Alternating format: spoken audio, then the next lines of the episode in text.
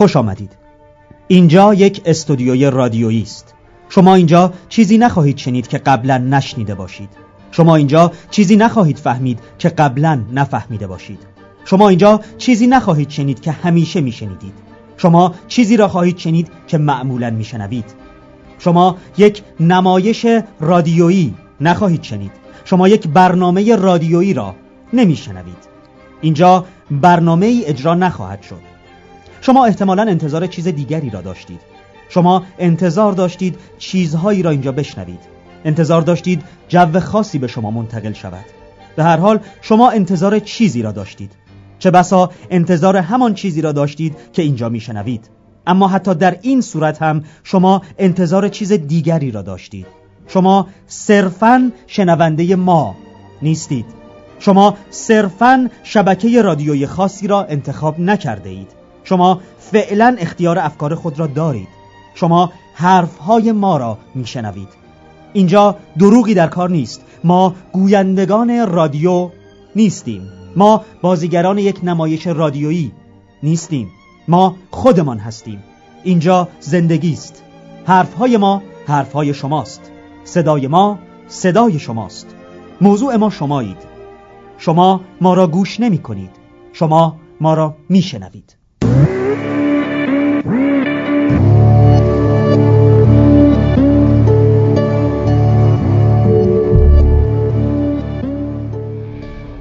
سلام، وقتتون بخیر. خیلی خوش آمدید به برنامه زنده دراماتیک از رادیو نوفل، برنامه‌ای که به صورت زنده از محل امارات نمایشی نوفل شاتو به شما تقدیم میشه. ما تا حوالی ساعت 21 شب در کنار شما و همراه شما هستیم. من علی جعفری هستم و این 23مین قسمت از برنامه دراماتیکه که اکنون میشنوید. لطفاً با ما همراهی کنید.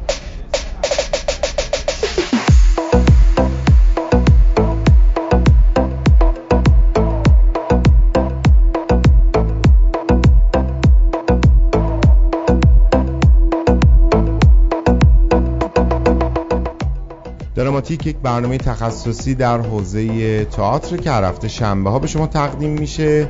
به مدت حدوداً 2 ساعت برنامه به صورت زنده در صفحه اینستاگرام امارات نوفل شاتو قابل مشاهده است. هم میتونید ببینید و بشنوید و هم این که با اندکی فاصله، معمولاً 1-2 روز فاصله، پادکست برنامه یعنی نسخه صوتی برنامه روی کانال تلگرام این برنامه گذاشته میشه و اونجا شما هم دسترسی دارید به این برنامه و هم سایر اپیزودهایی که پیشتر براتون آماده شده. ضمن اینکه حالا الان البته 2 هفته است که متاسفانه پخش کننده پادکست شنوتو دچار مشکل شده. ما هم پخش کننده پادکست مرجعمون شنوتو نمیتونیم قسمت‌های جدید رو بارگذاری بکنیم متاسفانه به دلیل اختلالی که در خود اپلیکیشن شنوتو هست.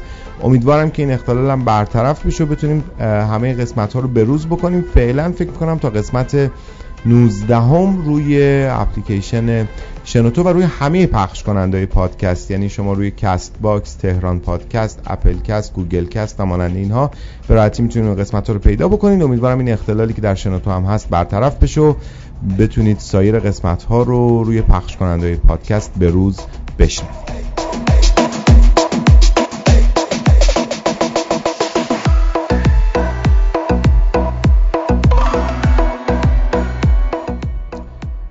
در برنامه امروز میخوایم به موضوع نقد تئاتر و جایگاه منتقدان تئاتر بپردازیم. جایگاهی که به نظر میرسه که در طول تاریخ محل مجادله بین طرفداران و مخالفان در واقع منتقدان بوده. منتقدان هنری توی انواع و اقسام هنرها همواره هم طرفدارانی دارن. خیلی ها معتقدن که منتقدان پیش برنده جریانات هنری در سراسر دنیا هستن و خیلی ها معتقدن که عموما منتقدان به جز نقنق کردن و ایراد گرفتن و پیدا کردن نقاط مشکل و ضعف، اصولا آدمایی هستند که هیچ چیز مثبتی رو در هیچ کاری نمیبینن.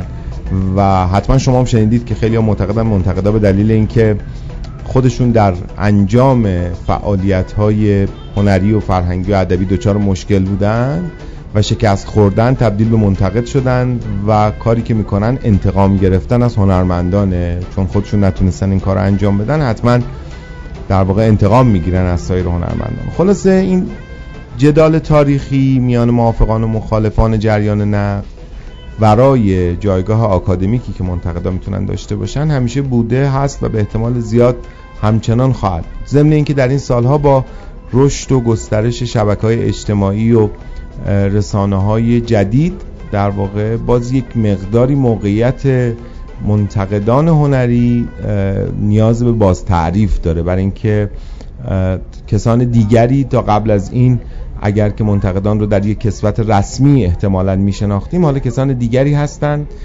که در مورد آثار هنری که باشون مواجه میشن مینویسن، توی شبکه‌های اجتماعی به اشتراک میذارن، احتمالاً خیلی هم طرفدار دارن و همواره این بحث اون وقت پررنگ میشه که آیا نقد الزاماً مواجهه شخصی یک مخاطب با یک اثری است یا اینکه حتماً باید از اون قواعد و مبانی کلاسیکش تبعیت بکنه. همه این احوالات باعث شد که ما در این قسمت 23 برنامه دراماتیک به موضوع منتقدان تئاتر بپردازیم و با حضور مهمانانی که در برنامه خواهند آمد و دیدگاهشون رو در واقع به شما خواهند گفت این بحث رو پیش ببریم که چقدر اولا منتقد تئاتر کیه و در ثانی نقد تئاتر آیا میتونه در خدمت جریان تئاتر باشه یا نه. خواهش می‌کنم با ما همراهی بکنید. امید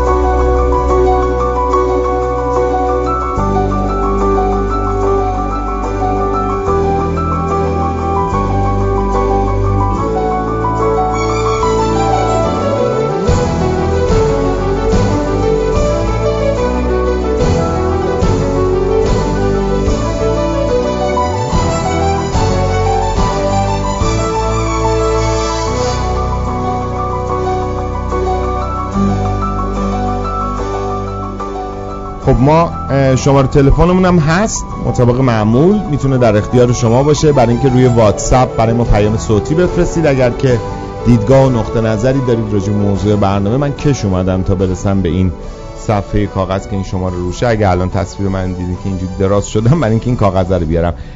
0919 934 8002 شماره تماس ما هست، شماره پین میشه روی صفحه لایومون. خواهش می‌کنم برای ما پیام صوتی بفرستید، لطفاً تکست یا نوشته نفرستید، پیام صوتی بفرستید که بتونیم در برنامه از صدای شما استفاده بکنیم. نظرتون رو راجع به منتقدان تئاتر بگید، اگر خودتون کار نقد تئاتر انجام میدید حالا هر جایی که هستید لطفاً تجربیات شخصیتون رو بگید، اگر که در واقع هنرمند تئاتر هستین، نمایش روی صحنه می‌برین، به عنوان بازیگر، به عنوان کارگردان، به عنوان نمایشنامه‌نویس یا هر مسئولیت دیگه، از مواجهتون با منتقدان بگید لطفاً. و اگر صرفاً علاقمند به تئاتر و مخاطب تئاترین، به نظرتون منتقد تئاتر چه رابطه‌ای با تئاتر داره، این رو برای ما میتونید پیام صوتی بفرستید 0919 934 8002. اما مطابق معمول امید طاهری، روزنامه نگار، منتقد تئاتر و نمایشنامه نویس هم مثل همیشه اینجا کنار من هست تا با هم موضوع برنامه رو پیش ببریم. امید طاهری عزیز سلام، وقت بخیر، خیلی خوش آمدید. من عرض سلام و ادب دارم علی جان خدمت تو و همه دوستان عزیزی که این برنامه همراه ما هستن. سپاسگزارم ازت. میگن که چیزا دلاکا وقتی بیکار میشن سر هم دیگه رو میتراشن. من الان یه نکته جالبی گفتی، جالب، مثلا تو معرفی معمولا اینجوری منتقد تئاتر رو که میخوان معرفی کنن همیشه 3-4 تا کار دیگه در کنارش باید گفته بشه. مثلا ما خیلی نداریم کسی رو که بگیم مثلا فلانی منتقد تئاتر و سلام. معمولا اینطوریه که طرف منتقد تئاتر نویسنده است، حالا مثلا استاد دانشگاه هم هست یا مثلا کارگردان هم هست. اصلا یکی از مشکلات نقد توی کشور ما همینه که قاعدتا ما نمیتونیم فقط منتقد تئاتر یا منتقد خالص. الان یکم اونورتر نشسته محمد حسین خدایی قراره امروز در برنامه در کنار ما باشه، به نظرم جز منتقدین. خب باید ریشه یابی کنیم، وضع مالیش خوبه، هیچی منابع درآمدیش از یک جای دیگه است. ما اصلا شما به شدت مخالف سرمایه‌داری هم هست، ولی باید ریشه‌داری کنیم، ریشه یابی کنیم ببینیم چرا ما اصلا فقط منتقد تا. آره حالا خودش میاد توضیح میده. خیلی خوب، عرض کنم به حضور شما که ما یکی از مهمانانمون رو لو دادیم. محمد حسین خدایی هم قراره که امروز در کنار ما باشه در طول برنامه، البته به صورت تلفنی و در لایو اینستاگراممون سرکار خانم نیلوفر سانی، جناب آقای دکتر مهدی نصیری، عرض کنم به حضور شما جناب آقای دکتر رفیق نصرتی و البته دوست گرانقدر جناب منوچهر اکبرلو هم در کنار ما خواهند بود. کفه ترازو دیگه امشب اصلا علناً و با جدیت هرچه تمامتر به سمت کانون ملی منتقدان تئاتر ایران سنگینه. یعنی مهدی نصیری به عنوان رئیس کانون ملی منتقدان تئاتر در برنامه حضور داره، امید طاهری یکی از اعضای هیئت مدیره کانون ملی منتقدان تئاتر، عرض کنم به حضور شما جناب آقای اکبرلو جزو اعضای کانون ملی منتقدان تئاتر ایران هستن. بنده این افتخار رو دارم که بیش از حالا دیگه میتونم خیلی هم بدا، یعنی از یه جهت بعد از یه جهت بیش از 2 دهه سابقه در واقع عضویت در کانون ملی منتقدان تئاتر رو دارم. دکتر رفیق نصرتی هم که از اعضای هیئت مدیره کانون ملی منتقدان تئاتر هستن. خلاصه کفه ترازو همونطور که گفتم امشب به سمت کانون سنگینه.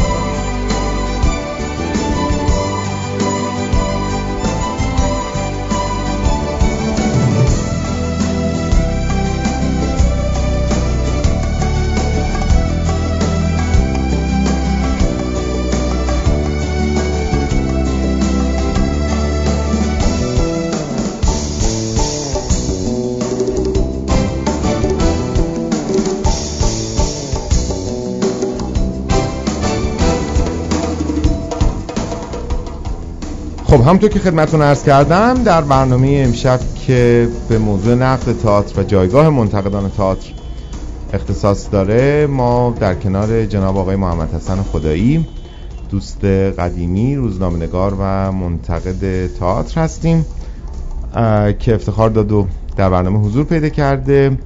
محمد حسین خدایی فکر کنم که رکوردهای عجیب غریبی هم در تئاتر دیدن داره، حداقل قبل از کرونا. حالا الان که در این 1 سال خورده یه ذره شرایط فرق کرده، فکر میکنم روزی 4 تا رو گاهی وقتا در یک شرایط خاص میزد، 4 تا نمایش میدید، ولی 4 تا اگر تعداد 4 تا اگر یه ذره بگیم عدد اغراق‌آمیزی است برای هر روز، ولی خیلی روزا بوده که من شاهد بودم و دیدم و میدونم که آقای محمد حسین خان خدایی روزی 3 نمایش رو دیده، چیزی که حتی گاهی وقتا بر من به شخص فکر کردن بهش هم باعث سردرد میشه، ولی خب او این توان رو داشته و قلم بسیار بسیار خوبی داره، به شدت تند و تیز مینویسه، بدون تعارف و رودرباسی مینویسه و همین نکته در واقع باعث شده که محمد حسین خدایی در بین اهالی تئاتر نام کاملا شناخته شده باشه. محمد حسین جان خیلی خوش آمدی، سلام و وقتت بخیر. سلام عرض میکنم خدمت علی جعفری عزیز، امید و دوستان برنامه، در خدمتم. سپاسگزارم ازت امید جان. شروع کنیم. سلام علیکم. من سلام کردم توی برنامه. بله محمد حسن خیلی سلام عرض می‌کنم. الان با من هستید دیگه. آره دیگه کار کنید. خیلی کردم به شکل عمومی می‌خواید سلام علیکم. حضوری همدیگه رو ندیدیم. خوب شد بهانه خوبی شد که دیدیم. به هر حال گاهی اوقات کرونا هم باعث میشه حالا یاد قسمت‌های منفی شاید هم مثبته که دوستان منتقد دیگه کمتر هم دیگر چیز کنن زیارت کنن. ولی در کل گویا بوی بهبود اوضاع جهان میشه. آره دیگه واکسنا اومده و به هر حال فکر می‌کنم کمی داریم از بحران. اصلا گفتش که من 3 تا نمایش دیدم گفتم داره خوب میشه. آره دقیقاً. آره. روزی یه دونه دیگه از سه شنبه شروع کردم تا پنج شنبه. دوستان سپن گفتن جمعه هم بیا، گفتم دیگه این جمعه رو بندازیم بعد از مراسم مثلا همین یه کمی تا برگردی به شرایط آرمانی. آره زمان میشه. گفتن سه شنبه چهارشنبه بیا دیگه. خیلی خوب. امید بحث رو شروع بکن. شما شروع کنین. من شروعمو کردم. بگیم عجب گیری کردیم. آره خیلی بحث داغ و مهمیه واقعا تو این شرایطی که خصوصا تو کشور ما وجود داره. خیلی از مسائل در واقع شبیه همه تو خیلی از عرصه ها.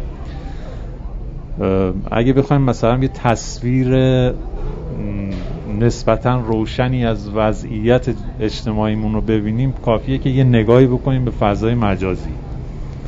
خیلی از چیزهایی که پیش میاد توی جامعه یه بازخوردی توی فضای مجازی داره. سیل عظیمی از اظهار نظرها، سیل عظیمی از انتقادها، سیل عظیمی از فحاشیها به ناگهان شروع میشه، یا مثلا تعاریف پیرامون یک موضوعی که خب اگه بخوایم اینا رو مثلا عنوانی بهشون بدیم، طبقه بندیشون کنیم تحت عنوان یک نامی، یک تعریف خاصی، بخش عمده ایش رو نمیدونیم اسمش رو چی باید گذاشت. و در مورد آثار هنری هم همین اتفاق در فضای مجازی میفته دیگه. شما مثلا یک نمایشی، یک فیلمی، یک اثر هنری هرچی که هست، وقتی بازخورداش توی فضای مجازی شروع میکنه به شکل گرفتن، خیلی هاشون هستن که تو هر اسم دیگری جز نقد رو میتونی روشون بذاری.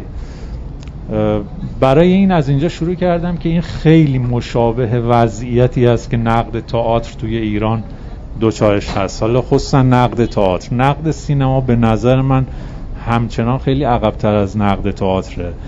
اما خب مثلا ما توی ایران یه سابقه و سابقه‌ای در مورد ادبیات، نقد ادبی داریم و اون به هر حال یه استخوان‌بندی محکم‌تری داره، یک تاریخی داره، میشه در واقع ردیابی کرد و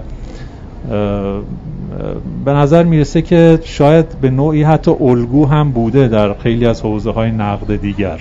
بله. ولی نقد تئاترمون توی سالهای اخیر خصوصا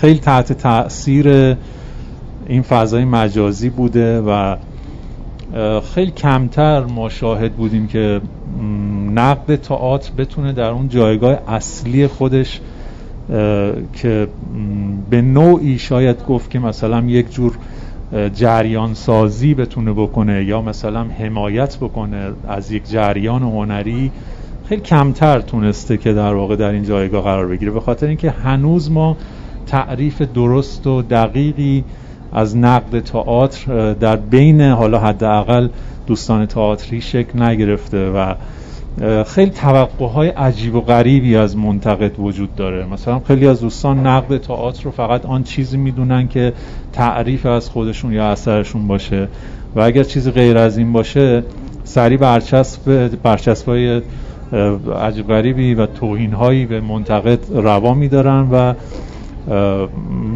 قاعدتاً مثلا اون نقد هم سرکوب میشه به نوعی و اثرگذاری نخواهد داشت.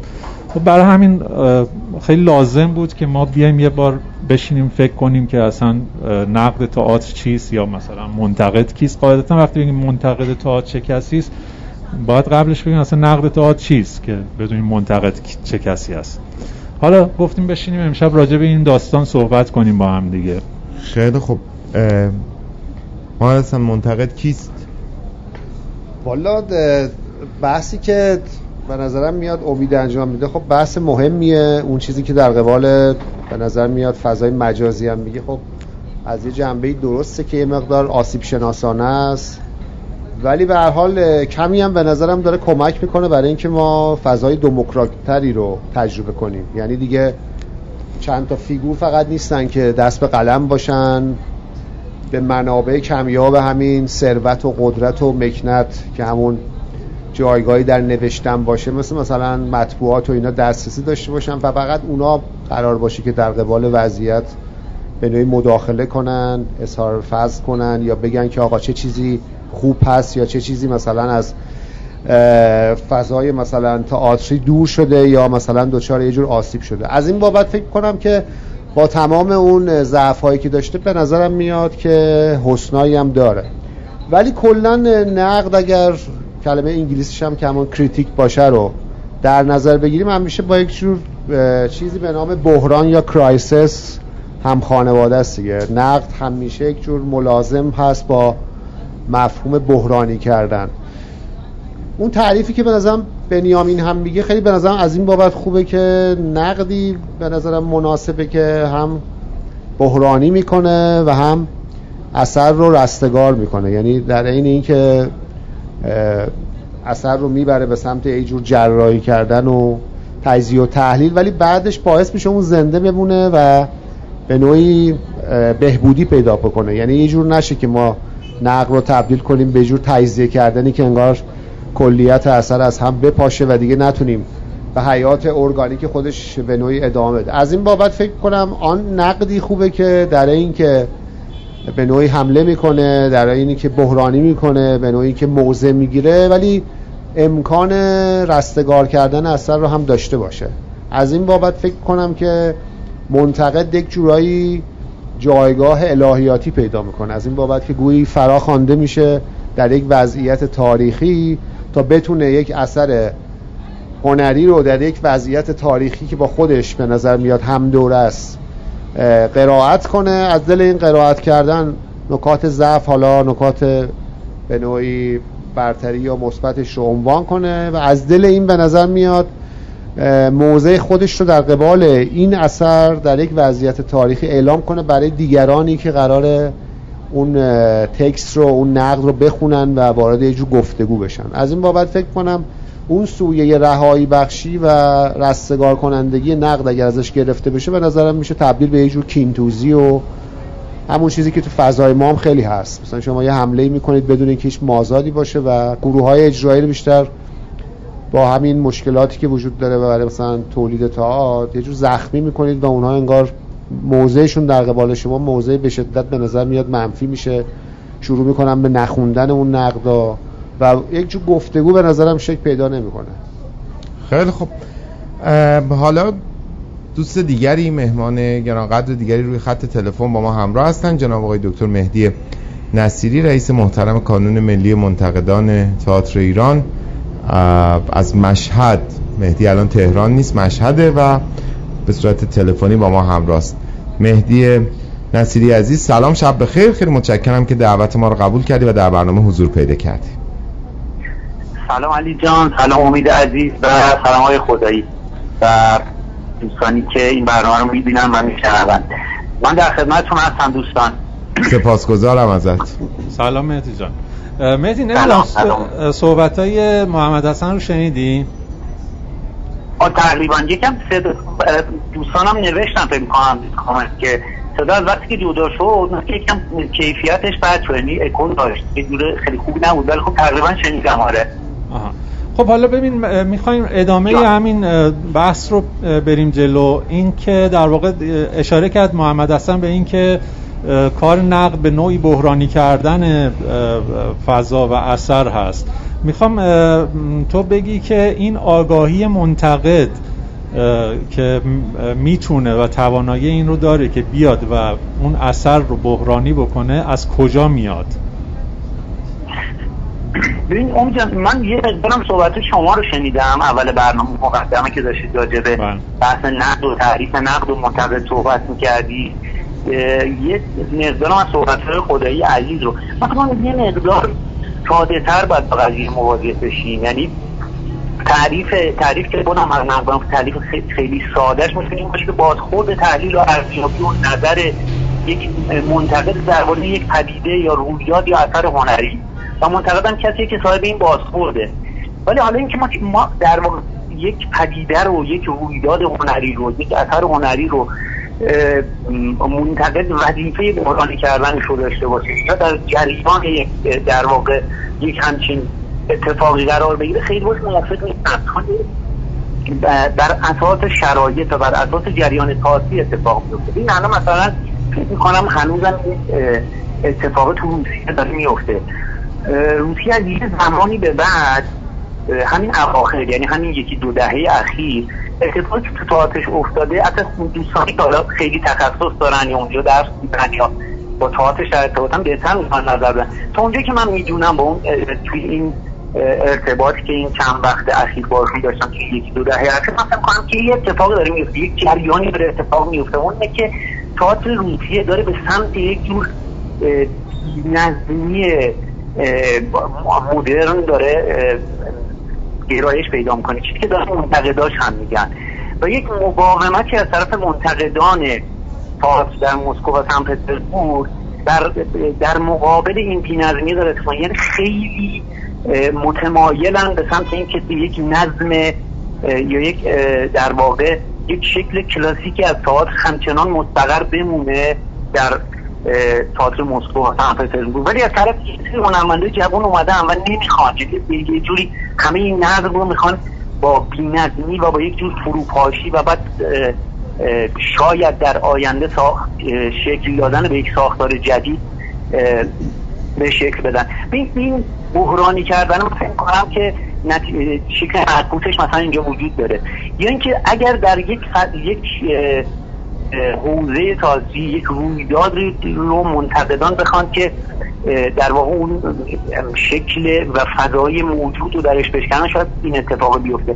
ولی اینکه همواره و در همه جا این شکل از بحرانی کردن بخواد، من باش خیلی موافق نیستم. من در تئاتر موافق میکنم که اصلا همچین چیزی نمیتونه حالا با این شکل و جریان و ساختاری که از تئاتر میمون، من فکر میکنم که اتفاق نمیفته. یعنی منتقدی هم بخواد که همچین کاری بکنه، خیلی تنها میمونه و این تبدیل به یک جریان نقد نمیشه. تئاتر جریان نقد هر کشوری شبیه به جریان تئاتر اون کشوره. ما هنوز خیلی با اون فکر میکنم که فاصله داریم. هنوز یه تئاتر شکل نگرفته، سردرگم جزیره‌ای مقطعی داریم که خیلی توقع زیادی که ازش همچین انتظاری داشته باشیم. بسیار خوب محمد حسین جان، این آنچه که در واقع در رابطه با وضعیت ایجاد شده توسط منتقد، تحلیل وضعیت ایجاد شده توسط منتقد مطرح کردی و تعریفی که ارائه کردی مورد انتقاد مهدی نصیری قرار گرفت، پاسخ؟ والا قضیه اینه که منتقد اول باید خوب مشاهده کنه، بنابر یک چارچوب فکری بالاخره وارد یک جور تبیین اثر بشه، اونو تحلیل کنه و به نظرم نقد در مرحله سوم قرار میگیره دیگه. یه جور شما اولا مشاهدت اگر درست نباشه، یعنی اون بحث دریافت، اینها اگر شک پیدا نکنه، به نظرم اصلا ما وارد حوزه نقد نمیشیم. یعنی اینجوری نیست که هر اظهار نظری هم بشه نقد. اون بحرانی کردن مبتنی بر اینه که شما اولا یک مشاهده‌گر خیلی خوب باشید، بنابر یک سنت فکری به هر حال و سنت اجرایی و سنت تئاتری که کمی به هر حال تاریخ تئاتر بدونید، کمی اجراها رو ببینید، یه جور به قیاس بشینید، انبوهی از اجراها رو در اونجا واجد یک جور ذائقه و سلیقه و سواد بشید که اصلا بتونید بفهمید که با چه چیزی طرفید. اینکه هر اظهار نظری که خب به نظرم میاد فضای همین اظهار نظر رو تبدیل میکنه به یک فضای خیلی پر از سوء تفاهم، پر از اظهار نظرهای شخصی که اصلا معلوم نیست اون مخاطب داره چه چیزی میگه. گویی مثلا یک اظهار نظر شخصی که خیلی هم اهمیت نداره رو ما بهش مثلا یک جور بهای خیلی زیاد هم بدیم، خب این نیست. این بیشتر من میگم که عدل یک جور، یعنی خود نقد باید تبدیل به یک جور نهاد بشه که در یک جور ارتباط با آکادمی، در یک جور ارتباط با فضای خود نهاد اجتماعی تئاتر، در یک جور ارتباط با مثلا مطبوعات و اینا شکل پیدا کنه. اینکه هر اظهار نظری که بخواد مثلا بحرانی کنه که نه، واقعا میخوام بگم به یک جور مراتبی باید طی بشه که طرف به یک جایگاهی برسه که در اون جایگاه حالا یک جور مرجعیتی داشته باشه برای اینکه بتونه اصلا اظهار نظر بکنه. میگم از دل یک جور مشاهده خوب، یک جور تبیین و تحلیل کردن اثر و در نهایت به نظرم نقد در اون مرحله آخره. یعنی گاهی اوقات اینها رو باید از همدیگه تفکیک کنیم، چون ما گاهی اوقات یک اثر رو هم خوب نمیتونیم مشاهده کنیم، خود اثر یک جورایی به ما به نظرم رکاب نمیده اصلا بفهمیم با چه چیزی طرفیم. اینها هست به هر حال توی هر فرایند اجتماعی به نظرم میاد گریز ناپذیره که قسمتی از اظهار نظرها میتونه بی معنا باشه، بی جهت باشه، هیچ چارچوب نظری نداشته باشه، مبتنی بر هیچ گونه سنت فکری نباشه. بله خب علی من فکر می‌کنم حالا تا مهدی هست چون میخواد زودم بره این بحث رو بهش میپردازیم و ادامهش میدیم. از مهدی بپرسیم با توجه به اینکه خب به هر حال قانون من چیزی در ادامه صحبت آقای خدایی بگم. روسیه رو من نفهمیدم، اینکه مثلا حالا به شکل چیز میتونیم بگیم فرانسه الان چجور فکر می‌کنه یا مثلا اسپان، یعنی مثلا الان نسبت این روسیه. من برای همین گفتم که آره برمیگردیم اینجا، چون اصلا راجع به این سنت فکریه باید صحبت بکنیم، چون بالاخره ما دو تا حوزه غرب و شرق رو داریم که اینا دو تا سنت فکریه اصلا کاملا متفاوت دارن. کلی سنت فکری تو زمینه تئاتر هست، گرایش‌ها. از مهدی نصیری مهدی می‌خواد چیزی بگه ظاهرا. آره مهدی بگو. آره ببین آقای خدایی خیلی نکته درستی به نظر من بهش اشاره کردین که منتقد بر اساس مشاهدهش که مبتنی بر دانش و تجربهش هست به یک چارچوب فکری میرسه و بعد بر اساس اون جایگاه و مرجعیتش در واقع یه جوری بشه گفت که تثبیت شده است. اینجاست که بعد نقد شکل میگیره. من خیلی موافقم. احتمالاً فقط ساده هم میگم در اون ساعت بکنیم این خودش میتونه پایه بحث بشه. ببین ما یادم منتقد داریم یه تقریباً چند دهه تئاتر داریم که حالا این تئاتر توی یک دوره‌های از تاریخ خودش میخواد یک جریان و شکلی پیدا بکنه، حالا حمایت میشه، بعد وقتا حمایت نمیشه، بعد یه جاهایی رها میشه. میدونید دوره‌های مختلف این تئاتر داره مسیر خودش میره، هر چند که این مسیر هیچ وقت جهت درستی نداشته به سرانجام نرسه. اما حالا داریم در مورد نقد صحبت میکنیم.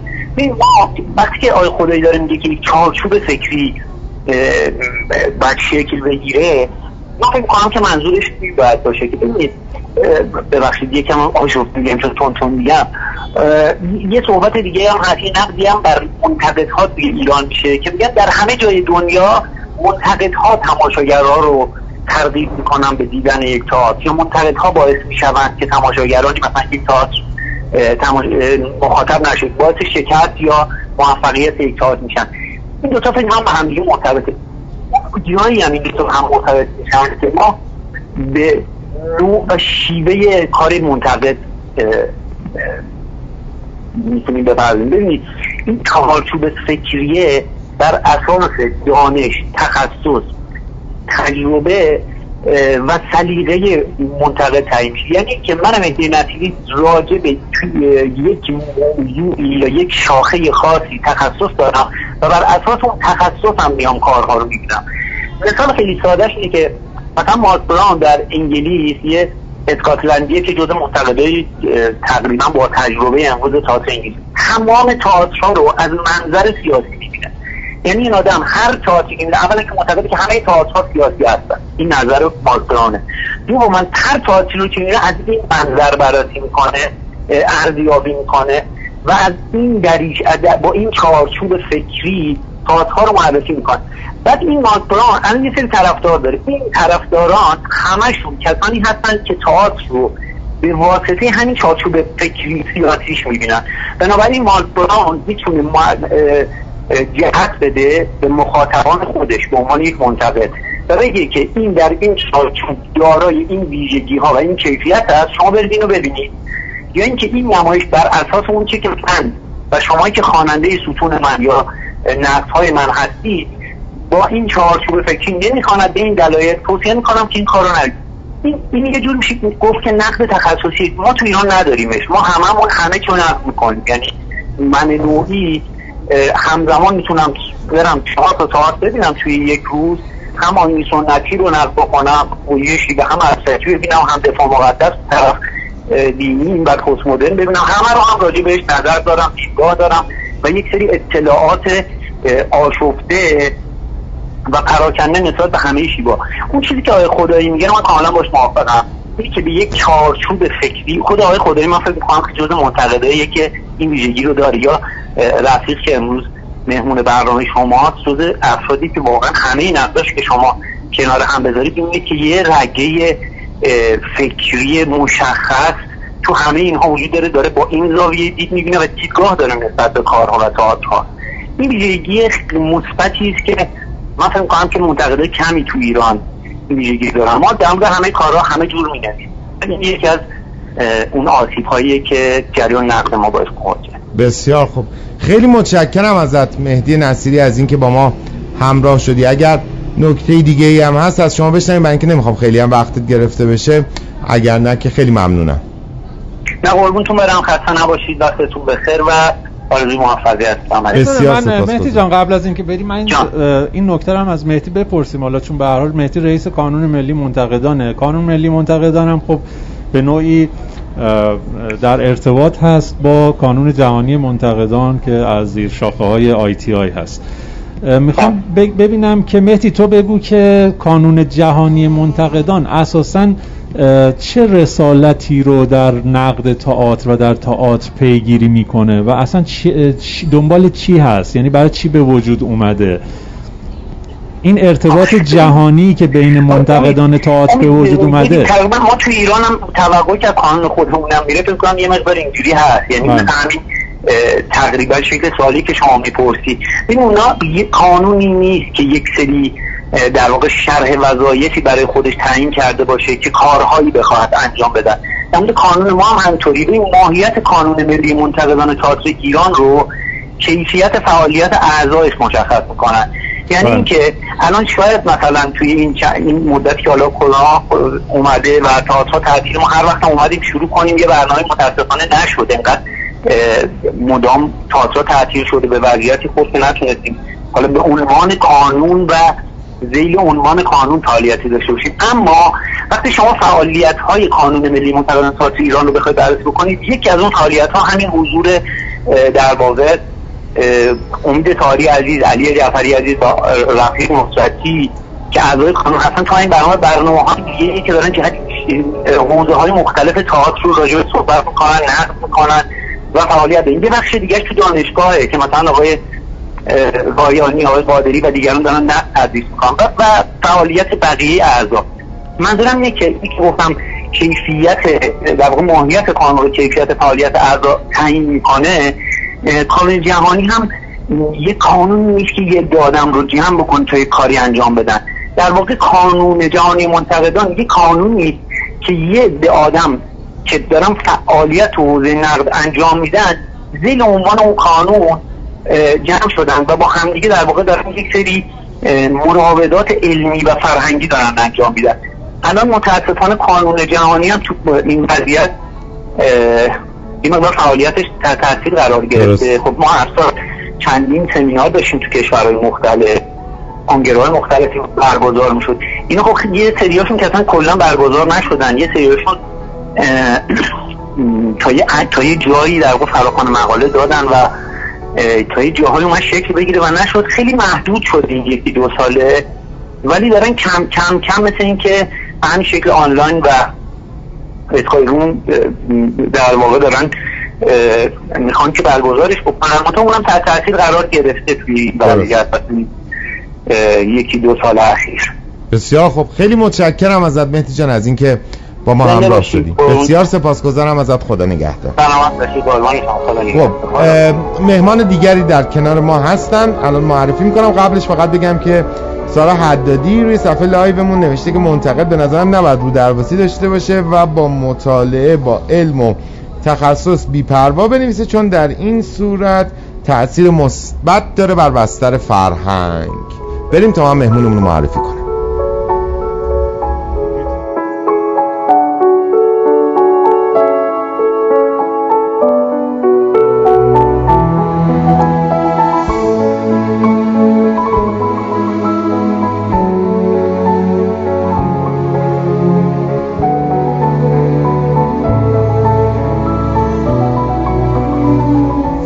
خب یه چیز دیگه هم براتون بخونم. سارا حدادی باز هم برای ما نوشته که گمش کردم، نوشته که بعضی از منتقدا اصولاً تا یه جای خوب پیش میرن، بعد از یه جای دیگه راهشون رو گم میکنن و تبدیل میشن به آسیب برای تئاتر و البته کلی چیز دیگه هم پایین نوشته که من واقعا دیگه نمیتونم بخونم. سارا حدادی اگه داره صدای ما رو میشنوه و برنامه رو داره میبینه، خواهش میکنم که همه آنچه که داره برای ما مینویسه رو تبدیل به پیام صوتی بکنه، در واتساپ برامون بفرسته بتونیم پخش بکنیم. 0919 934 8002 شماره‌ای که در اختیار شما و همه دوستانی که ما رو میبینن و میشنون هست برای اینکه پیام صوتی بفرستن راجع به موضوع برنامه. اما دقایقی است که جناب آقای منوچهر اکبرلو، دوست و همکار قدیمی و از منتقدان شناخته شده و با سابقه تئاتر، روی صفحه لایو در کنار ما هستن. حالا امید اولش، امیدی که معرفی کردم، گفتم که روزنامه نگار، منتقد و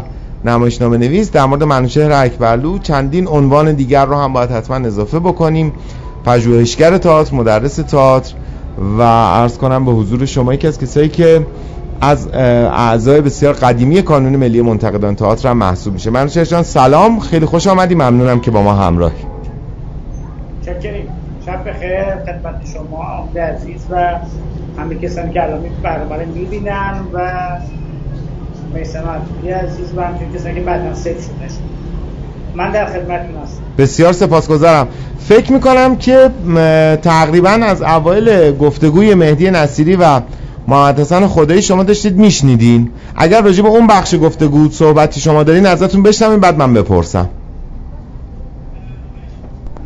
یه سری بحث میخوام یه چیزی رو بررسی کنیم. تو ایران سری میگیم، تو فرانسه اینجوریه، تو انگلیس اینجوریه، فلان نشریه، توی نمیدونم آلمان اینجوریه. بعضی یک سری مقایسه میکنیم با خارج از ایران. بعضی جا هست که میگی خب حالا بیایم این کارو بکنیم، آلمانی‌ها این کارو میکنن، فرانسوی ها، نمیدونم نشریات امریکایی این کارو میکنن. بعد بعضی بند کردن میگن خب اینجا ایرانه، چی سر جاشه که ما بخوایم مثل خارجکی‌ها باشیم؟ ما بالاخره تکلیفمون رو مشخص کنیم. آیا مثلا این بحثی که مهدی نصیری عزیز در واقع مطرح کرد در مورد تخصصی بودن منتقد، یا سارا حدادی عزیز توی کامنتاش گذاشت و موافق این قضیه بود، باید ببینیم ما تو چه شرایطی قرار داریم. اساساً وقتی نشریات مکتوب تقریباً خوانده نمی‌شود، تیراژش مبهمه و منتقدین ما مخصوصا تو یک دهه اخیر، از خود من و شما رو امید بگی برو تا آدمای پیشکسوت‌تر از ما، نسل قادری‌ها و مهتاب رایانی‌ها و نسل جوان‌تر، اینها همزمان دارن چند کارن.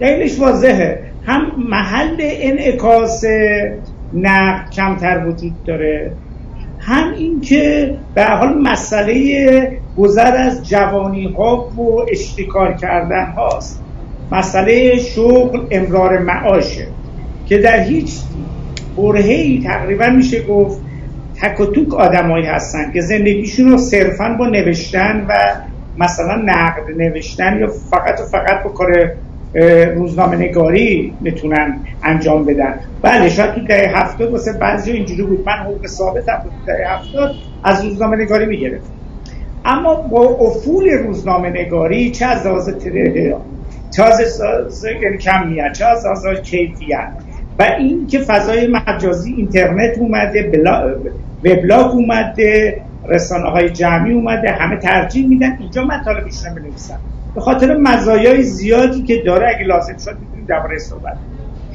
کسی برای آشنا شدن با تئاتر، برای انتخاب تئاتر، برای آموختن سواد تئاتری هیچ موقع به هیچ روزنامه‌ای مراجعه نمی‌کنه.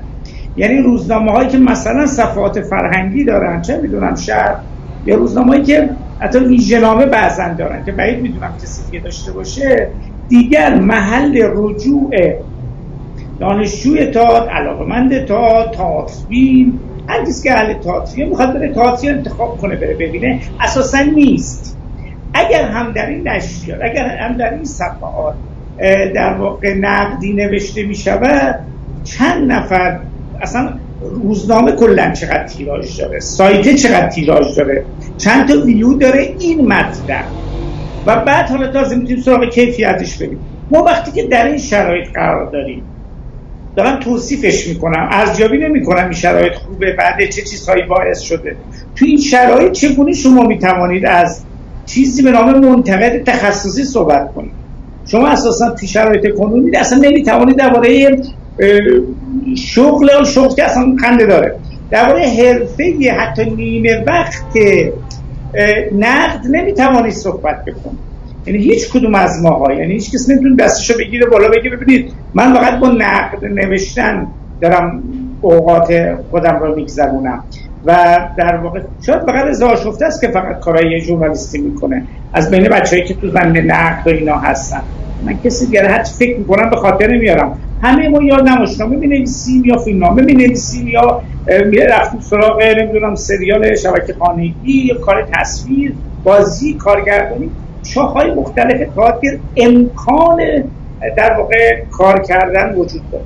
بنابراین توی همچین شرایطی توقع از این که تخصصی منتقد کار بکنه و این توقعی که سارای عزیز مطرح کرد توی یکی از کامنت داشت، این که جزء وقت‌هاشون بذارن منتقدان و به صورت مستمر برن و تئاترها رو ببینن و خودشون رو مقید کنن که درباره‌اش یادداشت بنویسن، توقع مناسبی نیست. یعنی ما شرایطی به سر نمیبریم که بگیم آقای امید طاهری چرا شما نمیرین تئاتر ببینید به قصد اینکه نقد بنویسید. این توقع تو مقطع فیلمی به نظر من توقعی درست اساساً نیست.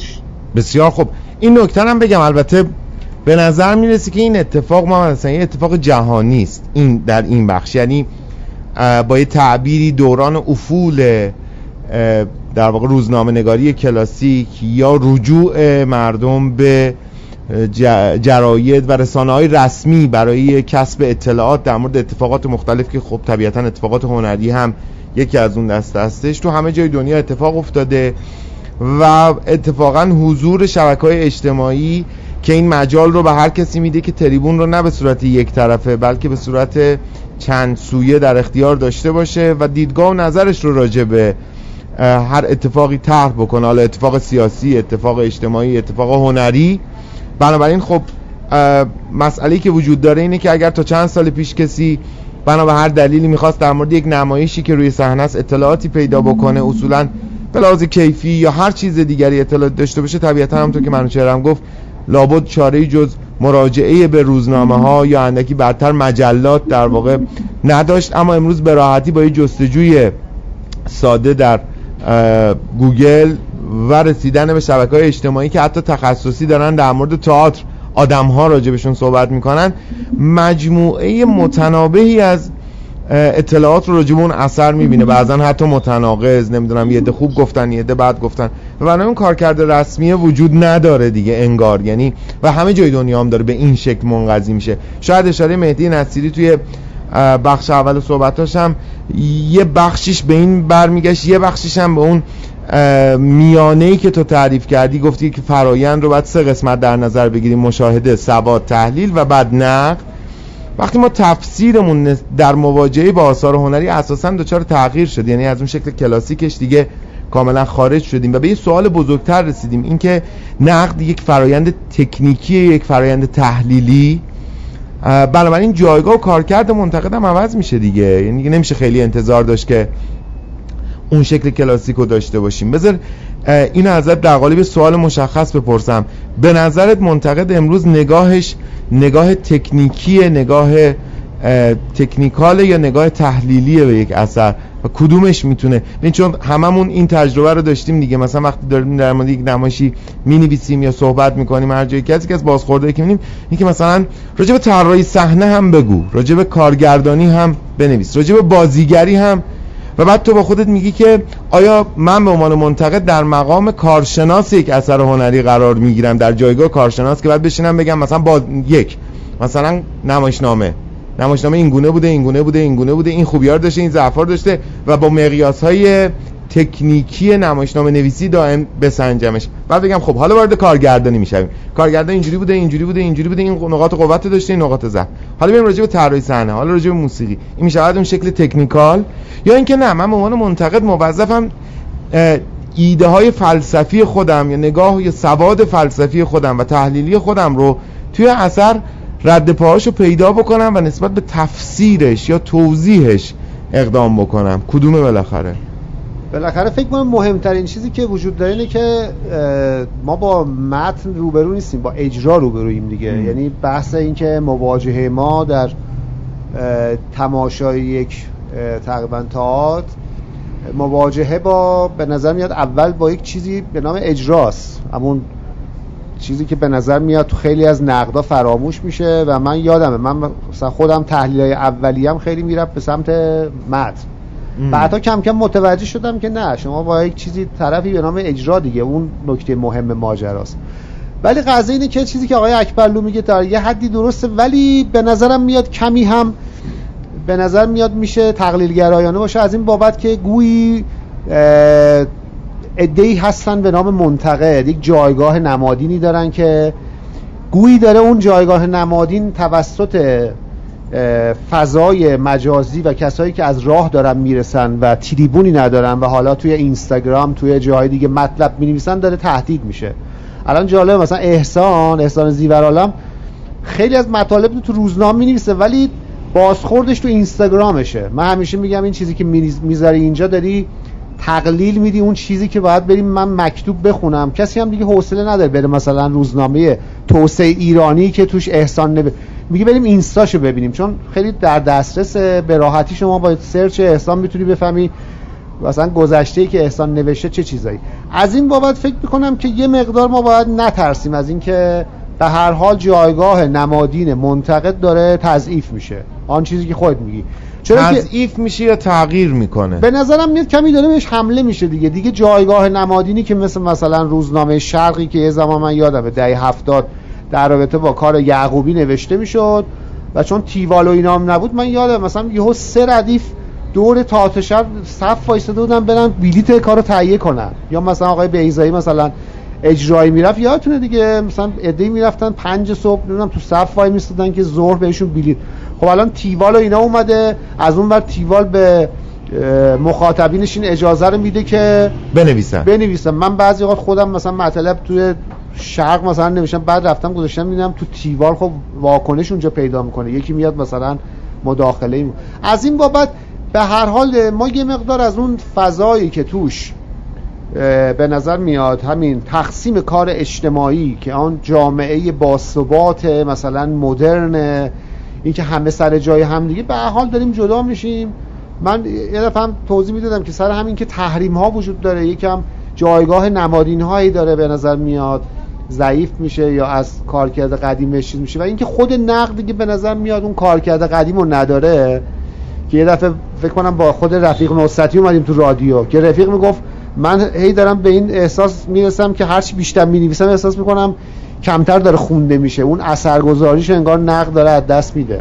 ولی خود رفیق یک جایی به نقطه رسید که گفت نه، انگار مثلا خود نوشته های من داره تبدیل میشه به یک جور برندی برای اجراها و من دیگه نمینویسم. یه جایی تصمیم گرفت ننویسه و یک کنش به نظرم خیلی رادیکال و سیاسی هم بود. از این بابت به نظرم میاد که ما به نظر میاد صورتبندی جامعهمون در حال تغییر، مثل همه جای دنیا بیشتر سلبریتی‌ها، نمیدونم برنامه‌هایی که اینجوری محورن دارن اونا تشخیص میدن که چه چیزی مثلا ما بریم مصرف کنیم. حالا ما تو قسمت پیشنهاد که میشه دیگه منتقد خیلی اثر نداره، فلان بازیگر اگر میگه آقا فلان چیز خوبه، ادعی میرن مثل مثلا استوریایی که مثلا نوید محمدزاده میذاره، خب قطعا بیشتر از چیزی که من و شما بنویسیم در این که افراد ترغیب بشن برن اون کار رو ببینن. یعنی تو معتقدی که یکی از کارکردهای کلاسیک منتقدا تاثیرگذاری روی میزان کمی حداقل مخاطب یک اثره که الان مثلا اون بخش از دست رفته. به نظرم میاد مواجهش با چیزی کم داره کم میشه. یعنی بالاخره شما یک جا اون چیزی رو تو یک مارکت تو بازار باید ارائه کنید، گویی تو این مارکت دیگه خیلی به نظر میاد کسی که بیاد جنس شما رو بخره دیگه وجود نداره. یعنی شما دارین تقلیل نیست. چرا؟ ببین اساساً یکی از اتفاقات خیلی بدی که تو چند سال اخیر رخ داده تقلیل نقد به نظره. اینو ما شاهدش هستیم. دلایل متعددی هم داره. یکی از مهمترین دلایلش همین خود گسترش فضای مجازی است. ولی واقعیتش اینه که ببین فضای مجازی فضای با ثباتی نیست و میراست همچنان. یعنی شما حتی حالا این اینستاگرام و نمیدونم تلگرام و پیش از این نمیدونم وبلاگ و اینا که اساسا خیلی میران، یعنی همین فردا ممکنه شما دیگه اینستاگرامی وجود نداشته باشه، ممکنه تلگرام یه دفعه بره یک چیز دیگری بیاد. خود سایت ها هم این میرا بودن رو دارن. یعنی من همین الان مثلا فرض کن مطلبی که چند سال پیش در یک سایتی خوندم الان سرچ میکنم اون سایت کلا دیگه اصلا وجود نداره. بنابراین همچنان برای امری مثل نقد که یک تولید پایداره، یک تولیدی نیست که وابسته به زمان باشه، نقد نوشته نمیشه برای امروز که مثلا من گروه تئاتری بخونم خوشم بیاد یا خوشم نیاد، یا مخاطب بخونه بره تئاتر ببینه یا نره تئاتر ببینه. نقد یک وجود مستقله. این وجود مستقل قرار است که بمونه و از ماندگاری اینه که تاریخ هنر به وجود میاد. ما این چیزی که الان به عنوان تاریخ هنر داریم محصول چیه؟ محصول نگاه منتقدانه به تولید به آثار هنریه. خیلی بخش‌های عمده‌ای از تاریخ هنر ما رو منتقدها نوشتن، یعنی کسایی که مکتوب کردن چیزهایی راجع به مثلا مکاتب، راجع به جریان‌های هنری، راجع به هنرمندها، راجع به آثار، همه اینها اومده و شکل داده تاریخ هنر رو. شما بنابراین باید یک نگاه بلند مدت به این مسئله داشته باشین. نقد یک پدیده‌ای هست که قراره باقی بمونه، دارای بقاست. این ویژگی رو باید داشته باشه. باید پرسید چرا نمیمونه. خب ببین ما اساساً این فضای مجازی خیلی مناسبات رو تغییر داده. یعنی به نظرم گذرا هم هست. یعنی ما به هر حال گذرا منظور در یک بستر تاریخی. شما مثلا نگاه نکن الان 10 سال مثلا 15 سال اخیر رو. باید ببینیم که در 50 سال آینده چه اتفاقی میفته، در 100 سال آینده چه اتفاقی میفته. ما مثلا 70 80 سال دیگه اگر بخوایم تصویر روشنی از تئاتر امروز ایران داشته باشیم، این تصویر روشن از کجا باید به وجود بیاد؟ از گزارشات مرکز هنرهای نمایشی، از مثلا مطالبی که در وبلاگ و اینستاگرام و اینها نوشته شده که اون موقع اصلا ممکنه دیگه وجود نداشته باشه. بنابراین من فکر می‌کنم همچنان اون بخش مکتوب نقد که چاپ بشه، کتاب بشه، نمیدونم مجله بشه، هر چیز دیگه بشه، همچنان اونا هستن که 50 سال دیگه میگن که تئاتر مثلا دهه 90 یا نمیدونم 1400 ایران چه بود، چه اتفاقاتی درش افتاد. همینطور که همین الان ما اگر راجع به تئاتر 50 سال پیش بخوایم تصویر داشته باشیم، باز وقتی رجوع میکنیم به نقدهایی که نوشته شده میتونیم تصویر دقیق‌تری داشته باشیم. این رو هم البته در نظر بگیریم که در این مثلا 50 سال اخیر خیلی وقتا خود هنرمندها بودن که منتقد بهتری نسبت به آثار خودشون بودن. مثلا بیزایی این ویژگی رو داره. بیزایی وقتی میشینه راجع به آثاری صحبت میکنه، آثارش رو تعریف نمیکنه، داره آثار خودش رو نقد میکنه. حالا خب درسته اگر یک منتقد دیگری بیاد با یک اندیشه دیگری و از یک زاویه دیگری صحبت کنه، خب مسئله ممکنه تفاوت داشته باشه. اما به هر حال من میخوام بگم که این تقلیل نقد به نظر الان ببین خیلی تو این سالها علی خیلی ما دیدیم دیگه، اینکه منتقدها بیان با آثار نمره بدن، ستاره بدن، عدد بدن، مثلا بگن بروید ببینید یا نروید ببینید. یه پیجی سایتی بود که توصیه میکرد برو ببین یا نرو ببین. همه این اتفاقاتی که افتاده تقلیل نقد به نظره. اینجاست که ببین گیر اساسی بین منتقدها و هنرمندان تئاتر دقیقاً همینجا شکل میگیره. یعنی توقع این که یک منتقد تئاتر تبدیل بشه به روابط عمومی تئاتر، یک منتقد تئاتر تبدیل بشه به خبرنگار تئاتر. تو چند سال اخیر این اتفاق زیاد افتاده. چرا؟ چون روزنامه‌ها در یک دوره یه دفعه گسترش پیدا کرد، صفحات هنری زدن، نیاز به مطلب داشتن. حالا نمیتونستن برن یک منتقد حرفه‌ای تئاتر رو با دانش نقد بیارن که براشون نقد تئاتر بنویسه. به همون خبرنگار تئاتر گفتن تو برو نقد هم بنویس. برای همین در چند سال اخیر خیلی از دوستان خبرنگار تئاتر تبدیل شدن به منتقد تئاتر. حالا البته باید ببینیم که آیا شدن یا نشدن. یعنی چیزی که نوشته شده بیشتر خبر تئاتر، بیشتر کار رواتومیه، یا در شکل مثلا شکل حالا خیلی خوبش نقد ژورنالیستیه که باز نقد ژورنالیستی هم نقد تقلیل‌گرایی هست، نقدی که وضعیت اکنون رو برای رسیدن به یک هدفی که عمدتاً هم گیشه هست میاد مثلا می‌نویسه چیزهایی رو و چاپ می‌کنه در نشریه‌اش. خیلی متشکرم.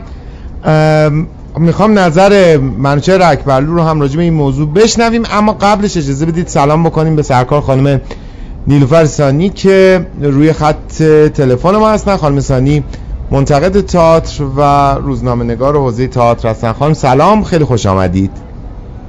سلام علیکم خدمت شما و مهمانان گرامی و تمام دوستانی که صدای ما رو میشنوند. سپاسگزارم. خانم با ما همچنان همراه باشید. ما نظر منوچهر اکبرلوی عزیز رو راجع به مباحثی که طرح شده بشنویم. منوچهر در خدمتی.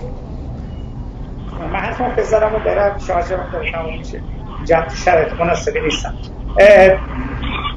نکته‌ای که هست بخش توصیه به دیدن یه بخشی از رسالت تئاتر، یعنی معرفی یا اطلاعات دادن یا اینکه در حال یک نوع سنگ محک هست. وقتی ما ریشه کلمه نقد رو بررسی می‌کنیم همیشه از اینجا شروع میشه دیگه. یه سنگ محک بوده.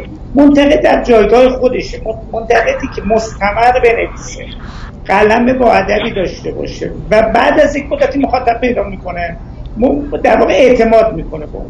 چیزی که در واقع اصلا درباره نوید محمدزاده ها گفت هم درسته هم غلط.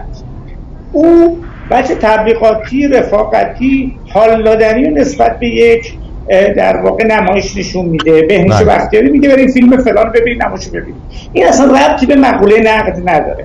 هر آدم معروفی علی دایی میتونه بگه آقا برید، نمیدونم علی کریمی میتونه بگه که برید نمایش فلان یا فیلم فلان رو ببینید، یا برید تو مراسم نمیدونم چی میگن رونمایی از این قصه ها هم شرکت بکنه. بله یه سری هم ممکنه برن، ولی من هیچ آماری ندارم از اینکه بخشی از مردم به خاطر حرف اونا رفته باشن. تو سیاست که اساسا اتفاق نیفتاده. علی پروی یه بار میگفت هر موقع شورای شهر و انتخابات بود میبردن سراغ ما، یه عکس میداختن با ما، بعدم میگفتیم خب پرسپولیسیا نمیدونم چند میلیون اصلا رأی میدن دیگه. به قول علی پروی میگفت حتی یه بار نشدیم بگیم با ما عکس میندازن انتخاب بشن. یعنی کسی هم که پرسپولیسی تیره موقع رأی سیاسی دادن دیگه ربطی به علی آقا سلطان کاری نداره. وجود داره بچه سیاسی قضیه رو میبینه. تا دیدنم به نظر من همینه. ما هیچ آمار دقیقی اصلا آماری نداریم که کسی بر اساس اینکه یک سلبریتی معرفی کرده باشه در واقع رفته باشه و یک تئاتری رو دیده باشه. اگر هم باشه یا نباشه من نمیدونم، چون آمار ندارم نمیتونم مثلا نظر کنم. اما این ربطی به منتقد نداره. هر کسی بر اساس ما حدود 13 تا فاکتور داره که این مقاله من آوردم. به چه دلایلی یک نفر یک تئاتر رو انتخاب می‌کند، می‌رود می‌بیند؟ یکیش منتقده، یکیش آدمای معروفن، 12 تا عامل دیگه مونده، 11 تا عامل دیگه مونده و هنوز معتقدم البته باید آمار علمی اینم ثابت بشه هر ادعایی که گفتگوی شفاهی و اینکه من به رفیقم بگم که برو ببین عجب تئاتر خوبیه، عجب فیلمی خوبیه، حرف اولو میزنه با فاصله بسیار زیاد. درست. من و دوستم ربطی به اینکه من تئاتری هستم، من منتقد تئاترم، نه، یه آدم معمولی وقتی تو صفحش مینویسه 10 نفر 20 نفر چه میدونم 100 نفر فالوور نزدیک داره یا رفیق جونجونی داره، اون در واقع حرف اولو میزنه. اگه اون بگه وای چه فیلم مزخرفی بود، چه نمایش مزخرفی بود، حوصله‌مو سر برد، تبلیغ منفی میکنه در واقع واسه اینا.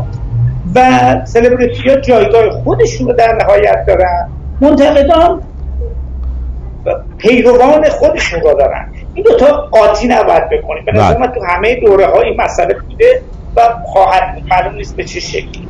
نکته بسیار مهمی که امید اینجا اشاره کرد و من در واقع باهاش هم عقیدم، نمیدونم چیزی میشه بهش اضافه کرد یا نه، این است که در واقع این که ما میگیم مثلا تو فلان جای لندن طرف یه ستون مینویسه برشکست میکنه تئاتر، یه ستون مینویسه نمیدونم پرفروش میکنه. اون شما اگه برید نگاه کنید آدمای معروف، یک شما مثلا مهدی نصیری عزیز گفت میشناسیم آدم معروفی یا معروفای حداقل انگلستان و چه میدونم آمریکا رو میشناسیم. طرف 45 ساله مثلا داره نقد مینویسه، یعنی اون ستون مال اونه. 45 ساله مثلا تو فلان نشریه تو نیویورک که الان یک شهر هنری و فرهنگی امریکا هست اون ستون رو داره، 40 سال 45 سال بنویسه معلومه که این مخاطب ثابتی پیدا میکنه. 40 سال یه عمر 50 سال نیم قرنه، قطعا مخاطب خودش رو داره، قطعا مخاطبی که ستون اون شخص رو تو 40 سال اخیر داره همراه به اون اصلا سنش هم اضافه شده داره پیگیری میکنه. اون منتظر نیست مثلا تام کروز چه فیلمی رو بهش پیشنهاد کنه یا چه تئاتری رو پیشنهاد کنه. اون بر اساس همون عادتی که به دیدن و اظهار نظر و حس کرده که اون باسواد است، حس میکنه طرزورزی نیست، حس میکنه که خودخواهی منیت تو نوشته هاش نیست، یکی که ما از یک نقد خوب میشناسیم. بر اساس اون اعتماد داره همیشه روزانه یا چه میدونم هفتگی موسیقی ما میخونه، بر اساس اون و حالا عوامل دیگه تصمیم میگیره که یک تئاتر بره ببینه یا نه. مثلا من هر کدوم از اینها تاثیرگذاریشون رو در جای خودشون باید ارزیابی کنیم. خیلی که واقعیت اینه که روی آخر جمله بگم و عرضم رو جمع کنم، این که رسانه‌های جدید بزرگترین قصدش اینه که وقتی امید طاهری یه چیزی می‌نویسه درباره مثلا یک نمایش چهارراه بیزایی، در یک ثانیه بعد عکس‌العمل واکنش فیدبک اکبرلو رو به عنوان یک مخاطب دائمی پیج او سریع متوجه میشه. اما تو نشریات کاغذی تو سایت‌ها شما عملاً اینو نمی‌بینید دیگه. ما شخصاً من واسه همین تو نشریات کاغذی نمی‌نویسم، چون اصلا نمی‌دونم چند نفر می‌خونن، نمی‌دونم اصلا کسی که این مجله رو می‌خره مجله فرضی. من توی وقتی مجله فیلم دوره مجله فیلم تموم شد سر این دعوای اخیر که پیش اومد نوشتم از زمانی بود می‌رفتم وای می‌ستادم دکه که مجله گیرم بیاد و دانش سواد سینمایی و از طریق دیدن نقدها ایجاد. اما حالا اصلا نمیدونم کی میاد کی میره، فقط تصادفی تو صفحه های گل مکانی میبینم، منم ادای احترام میکنم یه استوری میذارم، ولی مدت سال هاست مجله رو ندیدم. یعنی میخوام بگم که ولی یادداشت هایی که نویسندگانش توی پیج اینستاگرامش میذارن میبینم، مخالفت میکنم، تایید میکنم، به نکات که اشاره میکنه تشویق میکنم. یعنی این فیدبک گیری سریع توی فضای مجازی به نظر من خیلی ارزش داره که فضای کاغذی فضای سایت‌ها بهش در اختیار ما قرار نمیدن. مجبوریم که نقد رو به قول امید طاهری عزیز به نظر تبدیل بدیم برای اینکه خوانده بشود. اینکه ما برای خودمون نقدی بنویسیم و 4 نفر بگن بله استاد به استاد، این فریبی بیش نیست. به حال نقدی کار کردی مخاطبان فرضی خودش داشته باشه. بسیار خب، خیلی متشکرم ازت منوچهر اکبرلو از اینکه با ما همراه شدید. بسیار سپاسگزارم از وقتی که برای ما گذاشتی. ممنون و خدا نگهدار. خیلی خب، امیر دلفانی برای ما نوشته که منتقد یا مخرب مسئله این است. بریم یکم موسیقی گوش بدیم، بعد در خدمت سرکار خانم نیلوفر سانی هستیم برای اینکه نظرات ایشون رو بشنویم. تلفن برنامه رو فراموش نکنید 0919 934 8002.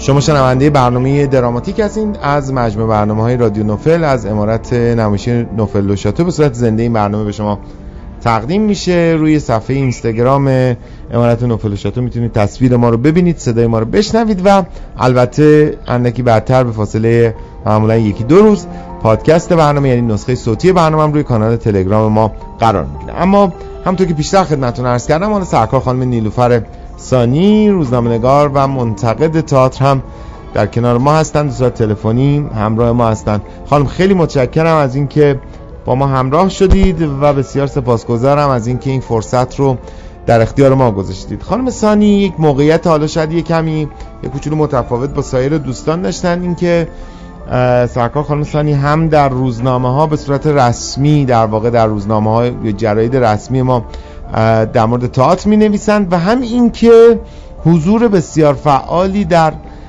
یکی از شبکه‌های اجتماعی تخصصی تئاتر یعنی رسانه تیوال دارن و من داشتم قبل از اینکه برنامه شروع میشه یه نگاهی میکردم، دیدم در مورد نمایش‌های مختلفی توی تیوال نوشتن. این اتفاقا اون جاییه که خیلی میشود در موردش صحبت کرد. خانم سانی، اول از همه به من بگید که کفه ترازو بین تیوال و مثلا روزنامه اعتماد یا روزنامه سازندگی کدوم سنگینه برای شما به عنوان منتقد؟ توی تیوال نوشتن رو جدی‌تر میپندارید یا مثلا در روزنامه اعتماد؟ خواهش میکنم، خیلی ممنونم از لطف شما. من خواهد یه توضیح کوچیکی بدم آقای جعفری عزیز که من شاید حالا خیلی از دوستان بد نباشه این رو بدونن که من خبرنگار نیستم و شغل من اصلا شغل دیگری، من اودیولوژیست هستم و علوم پزشکی تحصیل کردم و به عنوان یکی از کسانی که مخاطب جدی تئاتر بوده و سالها تئاتر دیده دست به قلم بردم و کم کم تبدیل شد به این که مطالبی که در مورد نمایش ها می نویسم و خب البته در کنارش مطالعاتی داشته باشم بتونم به این جایگاه برسم که نظر مشخصتری در مورد نمایش ها داشته باشم که خب لطف داشتم و بعضی از روزنامه ها این دعوت رو کردن که این مطالب در بخش هنری اونها درج بشه. تیوال از ابتدایی که من حالا به عنوان کسی که تئاتر زیاد میدیدم بستری شد برای اینکه اونجا نظراتون رو بنویسیم و خب بسیار خوب بود چون با مخاطبان مستقیم تئاتر در ارتباط بودیم و این تبادل‌ها تبدیل میشد به اینکه هرچی بیشتر اون ذهن ما نزدیک بشه به فضای تئاتری که خب داره الان روی سالن‌های مختلف اجرا میشه. برگردم به سوال شما و فرمایش این که خب جناب طاهری بسیار درست گفتن، به نظر من باشون بسیار هم‌عقیده هستم. علی‌رغم که ما محیط‌های و شبکه‌های مجازی رو داریم برای نوشتن و من جمله تیوال، ولی شاید اون بخشی از نقد که در روزنامه‌ها و جراید چاپ میشه و مکتوب میمونه به هر حال یک ویژگی‌های خودش رو داره، اگرچه خب حالا مخاطبان روزنامه شاید متفاوت باشن. من ترجیح میدم اگر مطلبی در روزنامه چاپ میشه مخاطبش هر کسی، هر قشری از مردم که حالا به هر دلیلی دارن اون روزنامه رو ورق میزنن یا به هنر علاقه‌مند هستن نگاهی هم به این متن‌ها و به این مسائل بندازن. ولی در محیط‌ها و شبکه‌های مجازی بیشتر کسانی پیگیر مطالب هستن که علاقه‌مندن و خب دیگه مسیر رو پیدا کردن برای اینکه بخوان اون نقد یا اون نوشته رو دنبال بکنن. بنابراین کاملا به نظرم هر دو جایگاه خودش رو داره و هر دو بسیار میتونه کمک کننده باشه. خیلی خب، من سوالی می‌خواستم ازت بپرسم و البته از امید هم خواهم پاسخ گرفت در مورد همین سوال. خانم سانی یه جورایی به این سوال جواب دادن.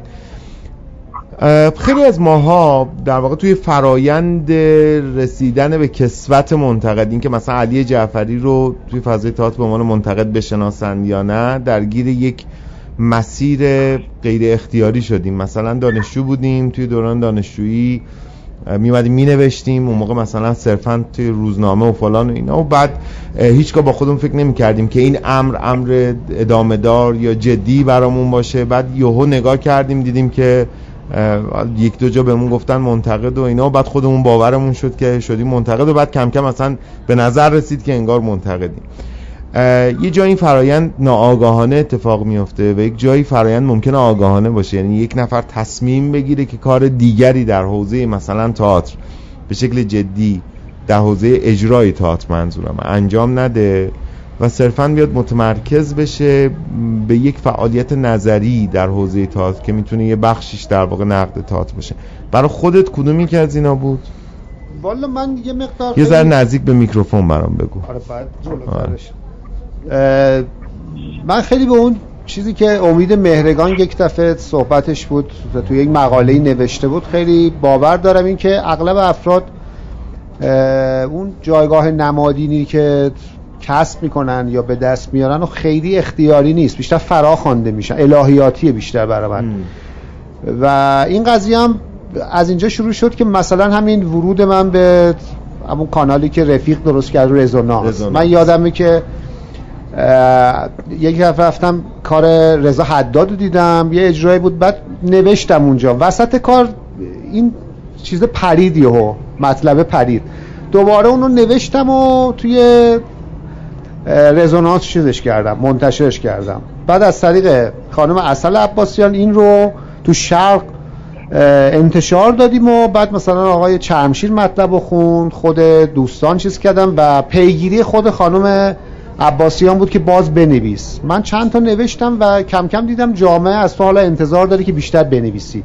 برای خود منم چون روزنامه شرق همیشه یک جور جایگاه نمادینی داشت، اون دهه 70 خیلی پر التهابی که توش مثلا مراد فرهادپور یهو مثلا ستون داشته اونجا، نمیدونم فطوره چی توش مطلب مینوشت، برای من همیشه یک جور جایگاه نمادینی داشت که گویی حالا عرصه باز شده که من هم چیز کنم و کم کم این قضیه فرا خوانده شدم که گویی این جایگاه رو بیام و تلاشم رو بیشتر کنم که بتونم چیز کنم. از این طرف کم کم امکان بیشتر تئاتر دیدن ایجاد شد. الان این مشکلی که الان وجود داره خود فیگور تئاتر یعنی منتقد شدن اینه که تو اصلا بتونی آثار رو ببینی، خیلی جاها خیلی از اجراها رو نمیشه دید به این علت که مثلا چه میدونم دوره‌ای که خیلی پر رونق بود اصلا بلیط خیلی از اجراها وجود نداشت. ما یادمونه توی مثلا شهرزاد برای دیدن اون اجرایی که دوستان داشتن، من یادم انقدر ما چیز میکردیم باز بلیتش پیدا نمیشد،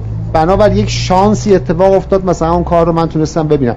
از این بابته که یک مقدار به نظرم میاد که ما میتونیم بالقوه منتقدین زیادی داشته باشیم که در اون جایگاه فرا خوانده نمیشن، یعنی آموزش خوبی پیدا نمیکنن توی آکادمی، از یک طرف امکان فراغت پیدا نمیکنن که بتونن اصلا مطالعه کنن، از یک طرف امکان تماشا کردن همون چیزی که به عنوان مشاهده من میگم براشون پیش نمیاد، همون برخورد حسانی که باید یک منتقد داشته باشه، بعد برخورد نقادانه داشته باشه.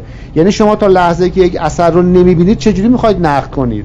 من گاهی اوقات مثلا میدیدم بچه ها تو شیرازن دارن کارهایی که تو تهران هست و بدونه که ببینن نقد نوشته میشه که آقا این سرمایه‌داریه و فلانه، و خب این اصلا دروغ محضه که شما امکان مواجهه حسانی با یک چیز نداره، چجوری میشه نقد؟ از این بابت فکر می‌کنم که آن فراخوانده شدن بعد گره میخوره با اینکه اصلا شما فراغت داشته باشی، جایگاه طبقاتی چجوریه، مثلا دغدغه معیشت نداشته باشی، اصلا وقت بکنی بشینی مثلا چه می‌دونم در تو اجرا بخونی، وقت پیدا کنی بری اصلا اجرا ببینی. وقتی تمام این مشکلات بر سر تو آوار میشه، اصلا خلق فیگور منتقد به نظرم گره میخوره با انبوهی چیزها به نام همین شانس، به نوعی روابط اجتماعی تو، جایگاه نمادین تو و این تلاش و آن چیزی که بعدها خودت به شکل مستمر قراره که ادامهش بدیم. خاطر همین من فکر کنم یه مقدارم واقعا دست ما نیست، بیشتر یک حس و حال به نظرم میاد گاهی اوقات الهیاتیه. خیلی خوب، عرض کنم به حضور شما که امید فکر کنم 4 سال پیش بود که یه کارگاهی رو کانون ملی منتقدان تئاتر در حوالی جشنواره تئاتر فجر برگزار کرد و یک منتقد سرشناس، منتقد یونانی آمد و در 2 جلسه در واقع راجع به فرآیند نقد صحبت کرد. یه نکته خیلی جالبی که داشت این بود که ایشون میگفتش که من در طول همه این سالها اولا که هیچگاه بلیت مهمان نداشتم، برای هیچ تئاتری نگرفتم، یعنی همواره بلیت خریدم، با هیچ کارگردانی شام نخوردم، هیچ کارگردانی رو به اسم کوچیک صدا نکردم و کسی هم منو به اسم کوچیک صدا نکرده، برای اینکه فکر میکنم که هر نوع رابطه‌ای که بین من در جایگاه منتقد با گروه مؤلفان اثر ایجاد بشه، ولو اینکه در حدی باشه که من بلیت مهمان بگیرم، یعنی بهم بلیت بدن بگم بیا این نمایش رو ببین، باعث میشه که من دیگه آزادانه و اون چیزی رو که باید نتونم در واقع بنویسم یا راجبش حرف بزنم، برای اینکه بالاخره مناسبات انسانی وارد میشه. من وقتی حساب این دوستی و رفاقت در هر شکلی باشه.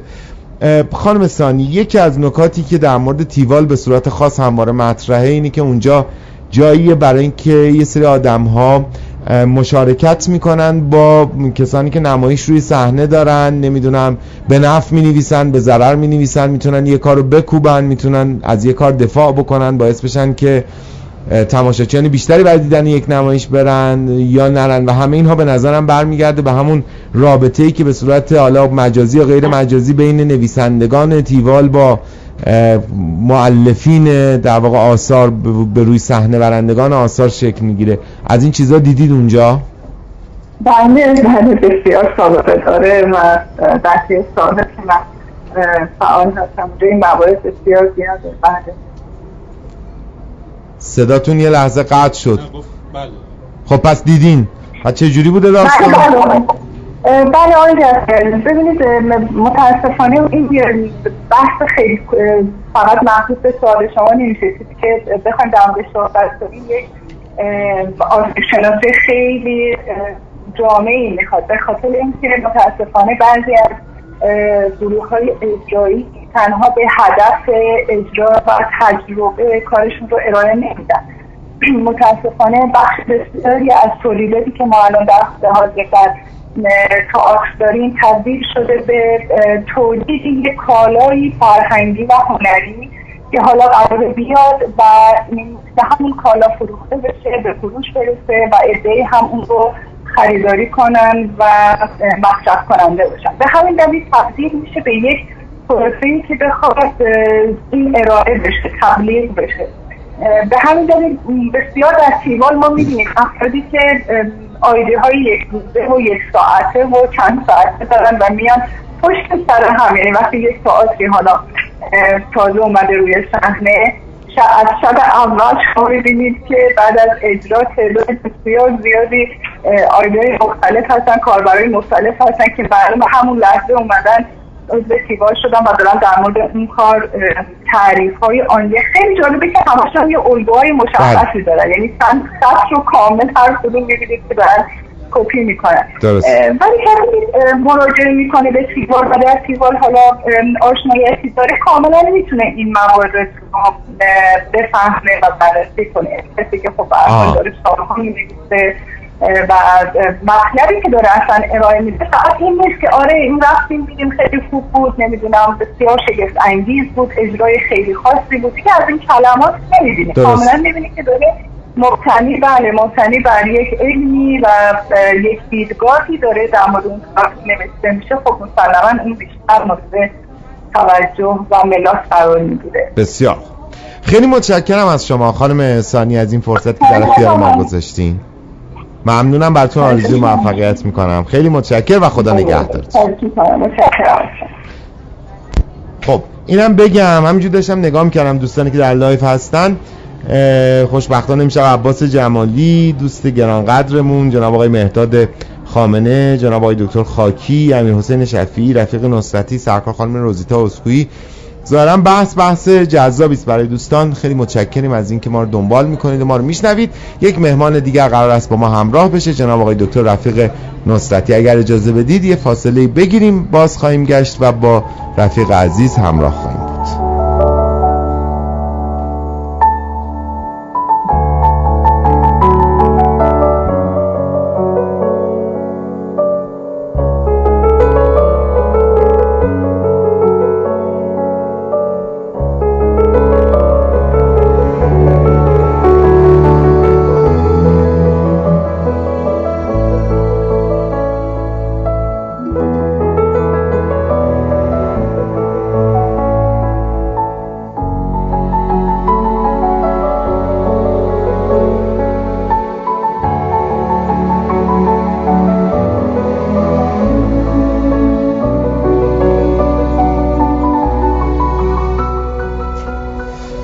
خب خیلی متشکرم از اینکه با ما همراه هستید.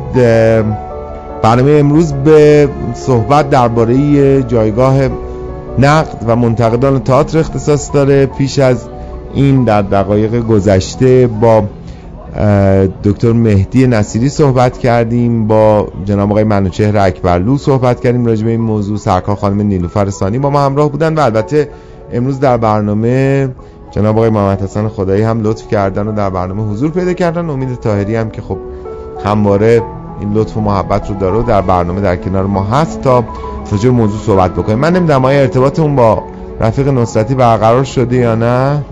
خب این به صورت تلفنی ظاهراً با مهرداد با رفیق نصرتی همراه میشیم.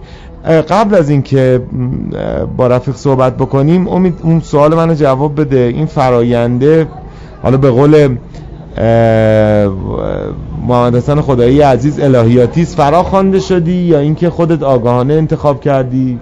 آره فکر میکنم این شکلی که محمد حسین گفت شکل درستشه، یعنی قاعدتا زور زدن برای وارد شدن به یک عرصه خیلی نتیجه مطلوبی در پی نداره. معمولا مجموعه ای از شرایط و علل و وضعیت هایی که آدم درش هست آدم رو در یک مسیرهایی قرار میده. تو به ناگهان میبینی که یک جایی ایستادی و یک مثلا کاری رو داری میکنی، یک مسئولیتی به عهدت هست. راجب من خب فکر میکنم کرمان خیلی تأثیر داشت، به خاطر اون دوره‌ای که من توی کرمان بودم و دانشجو بودم. طبیعتا خب از گروه خودمون که بچه‌ها همه تهران بودن فاصله گرفتم و عدم امکان اجرا، حالا بعضیا میگن مثلا خیلیا نمیتونن برن رو صحنه، میرن منتقد میشن، علتش این نبود. من به خاطر دوری از بچه‌ها اونجا خیلی خودم هم تمایلی برای کار کردن نداشتم، بنابراین یه مقداری کشیده شدم به سمت تئاتر دیدن و راجع به تئاتر حرف زدن.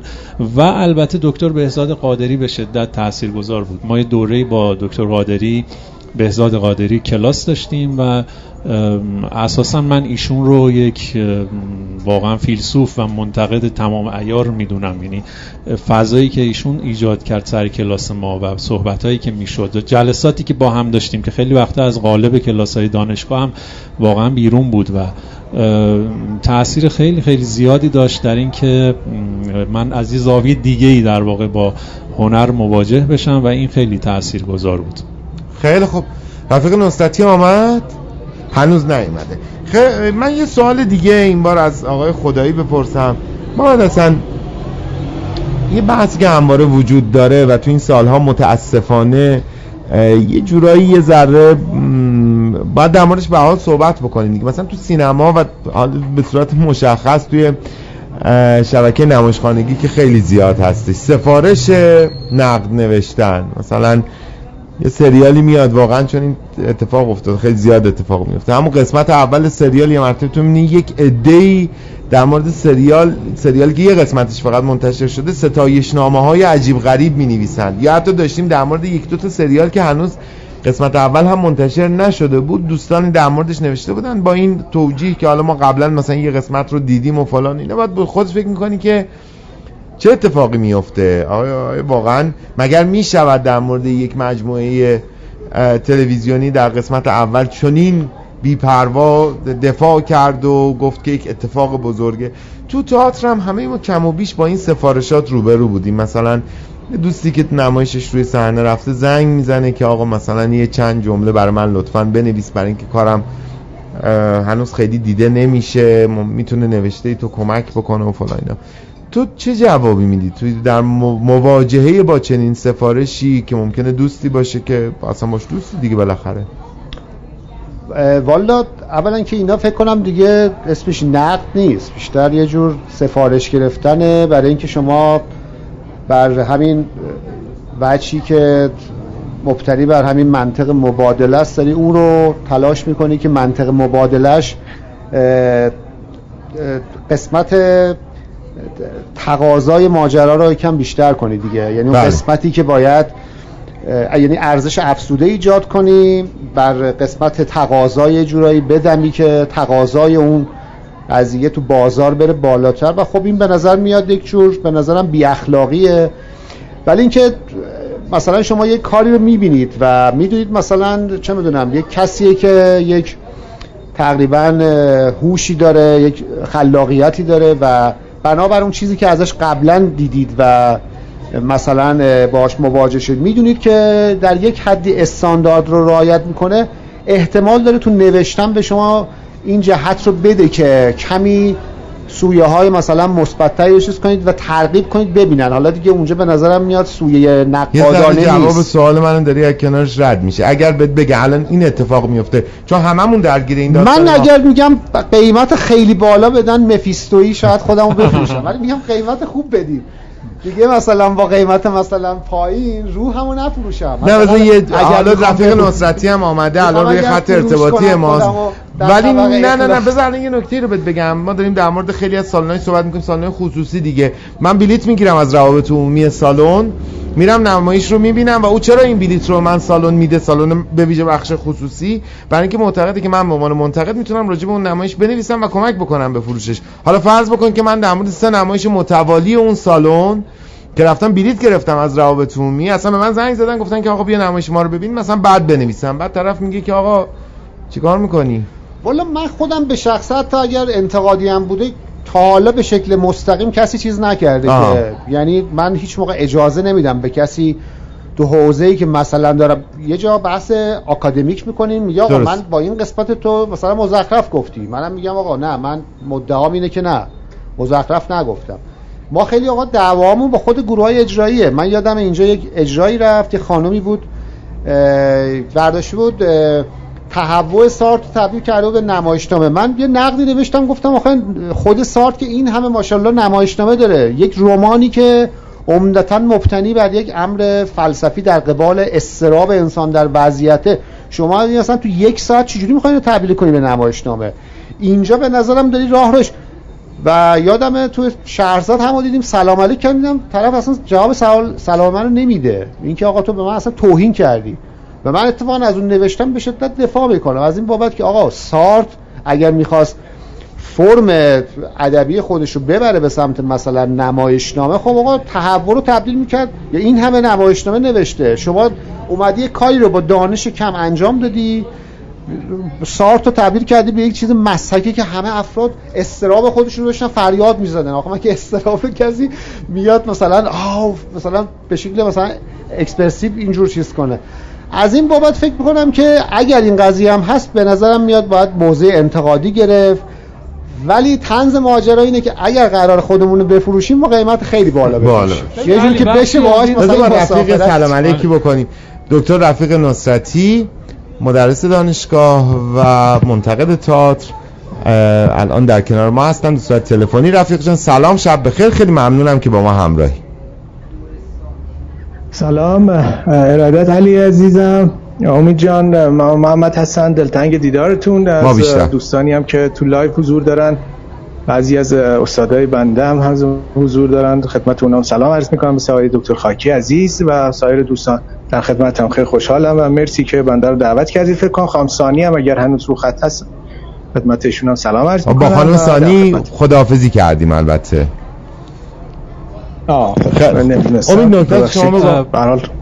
منم سلام عرض میکنم خدمت رفیق عزیز. ببین بخشی از این جریانی که پیش میاد به خاطر همون میل به ثبت شدن و میل به بقاست. ببین خیلی هم بودن علی، اومدن گفتن بیا ببین بنویس حتی اگر بد نوشتی. خب من اینو از یک جنبه بهش احترام میذارم. ببین به هر حال تئاتر اجرا میشه، تموم میشه، میره، به نوعی میرا هست و چیزی که از تئاتر باقی میمونه، یکی از مهمترین چیزهایی که باقی میمونه همین نقده است دیگه. یعنی من همیشه نگاه میکنم که در یک بستر تاریخی این تئاتر میخواد چطور نقش تاریخی خودش رو در واقع ایفا بکنه. بنابراین این از یک زاویه قابل احترامه، یعنی اینکه سفارش بدن یا تمایل داشته باشن که حتما یک منتقد بیاد ببینه اثرشون رو و راجع به اثرشون صحبت بکنه، خیلی نکته مهمی. حالا من اینو میگم و دوست دارم رفیق هم راجع به این صحبت بکنه. ببین شاید الان مثلا بگن که خب الان تکنولوژی داره کمک میکنه به این که تئاترها ضبط میشن، فیلم تئاترها میمونه دیگه. ما از مثلا چند سال پیش تا حالا آینده میتونیم تئاترها رو فیلم برداری کنیم، اینا برای 100 سال دیگه 200 سال دیگه هم میمونن. خب خود این تئاترها میتونن خودشون رو معرفی کنن در آینده، برای اینکه اگر کسی بخواد بدونه که چه اتفاقی افتاد در تئاتر ما. آیا یک فیلم تئاتر میتونه مثلا 50 سال دیگه مثل نقدی که یه نقد خوبی که راجبش نوشته بشه خودش رو معرفی بکنه؟ من فکر می‌کنم اینجا دقیقاً نقطه‌ای هست که نقش نقد کاملاً میتونه خودش رو نشون بده. چون قاعدتاً یک فیلم تئاتر رو شما وقتی از زمینه جدا میکنی و میبریش در یک تاریخ دیگری، در 20 سال آینده، 30 سال آینده، هیچ تضمینی وجود نداره که اونجا بتونه درست و کامل خودش رو معرفی کنه. کما اینکه همین الان اگر ما یک فیلم تئاتری رو که مثلا 40 سال پیش ضبط شده ببینیم، شاید دیگه اون کارکردی که اون موقع داشته رو الان نتونیم از اون اجرا ببینیم. ولی اگر نقدی همون موقع راجبش نوشته شده باشه، چون چند سویه است نقد، نقد فقط به اثر نگاه نمیکنه، نقد به زمینه اجتماعی اثر هم نگاه میکنه، به شرایطی که اثر درش تولید شده هم نگاه میکنه. مجموعه اینها باعث میشه که یک ثبت کامل، درست و دقیق از یک اجرا اتفاق بیفته و این باقی بمونه در تاریخ. بسیار خوب رفیق، من یه سوال از شما بپرسم راجع به صحبت‌های امید، اگر نقطه نظری هست، دیدگاهی داری بشنویم، بعد من یه سوال از شما بپرسم. ترجیح میدم با سوال شروع کنیم، بعد شاید به اون حرفان برگردم. عرض کنم به حضورت که موقعی که ما در مورد هنر کلاسیک داریم صحبت میکنیم، لابد داریم در مورد یک سری قواعد، قوانین و معیارهای مشخص و معلوم صحبت میکنیم. اما وقتی داریم از این دوران گذر میکنیم و وارد دنیای مدرن میشیم و بعد از اون دنیای پسا مدرن رو تجربه میکنیم، بیش از هر چیزی شاهد رشد تفاسیر و تلقیات شخصی در حتی آفرینش و تولید آثار هنری هستیم. چیزهایی که امروز تولید میشه و از ارزش هنری بالایی برخورداره، ممکنه برای هنرمند 100 سال پیش حتی باعث بشه به قول معروف تو گور بلرزه طرف، ولی واقعیت اینه که امروز و با معیارهای فلسفی در واقع جدید و نگاه مدرن ما اتفاقا آثار ارزشمندی باشه. طبیعتا به نظر میرسه یه بخشی از تخصص منتقد آشنایی و در واقع اشراف کامل به مسائل فنی و تکنیکیه در حوزه کاری که داره میکنه. یه منتقد هنرهای تجسمی لابد باید با مکاتب هنری مختلف کاملا آشنا باشه، قدرت قلم رو کاملا بشناسه، رنگ‌ها رو خوب بشناسه. ولی وقتی تو داری از همه قواعد کلاسیک عبور میکنی و داری به آفرینش دنیای شخصی خودت به عنوان هنرمند نزدیک میشی، آیا منتقد همچنان باید از ابزارهای کلاسیک نقد استفاده بکنه برای روبرو شدن با اثری که اینقدر شخصی ساخته شده؟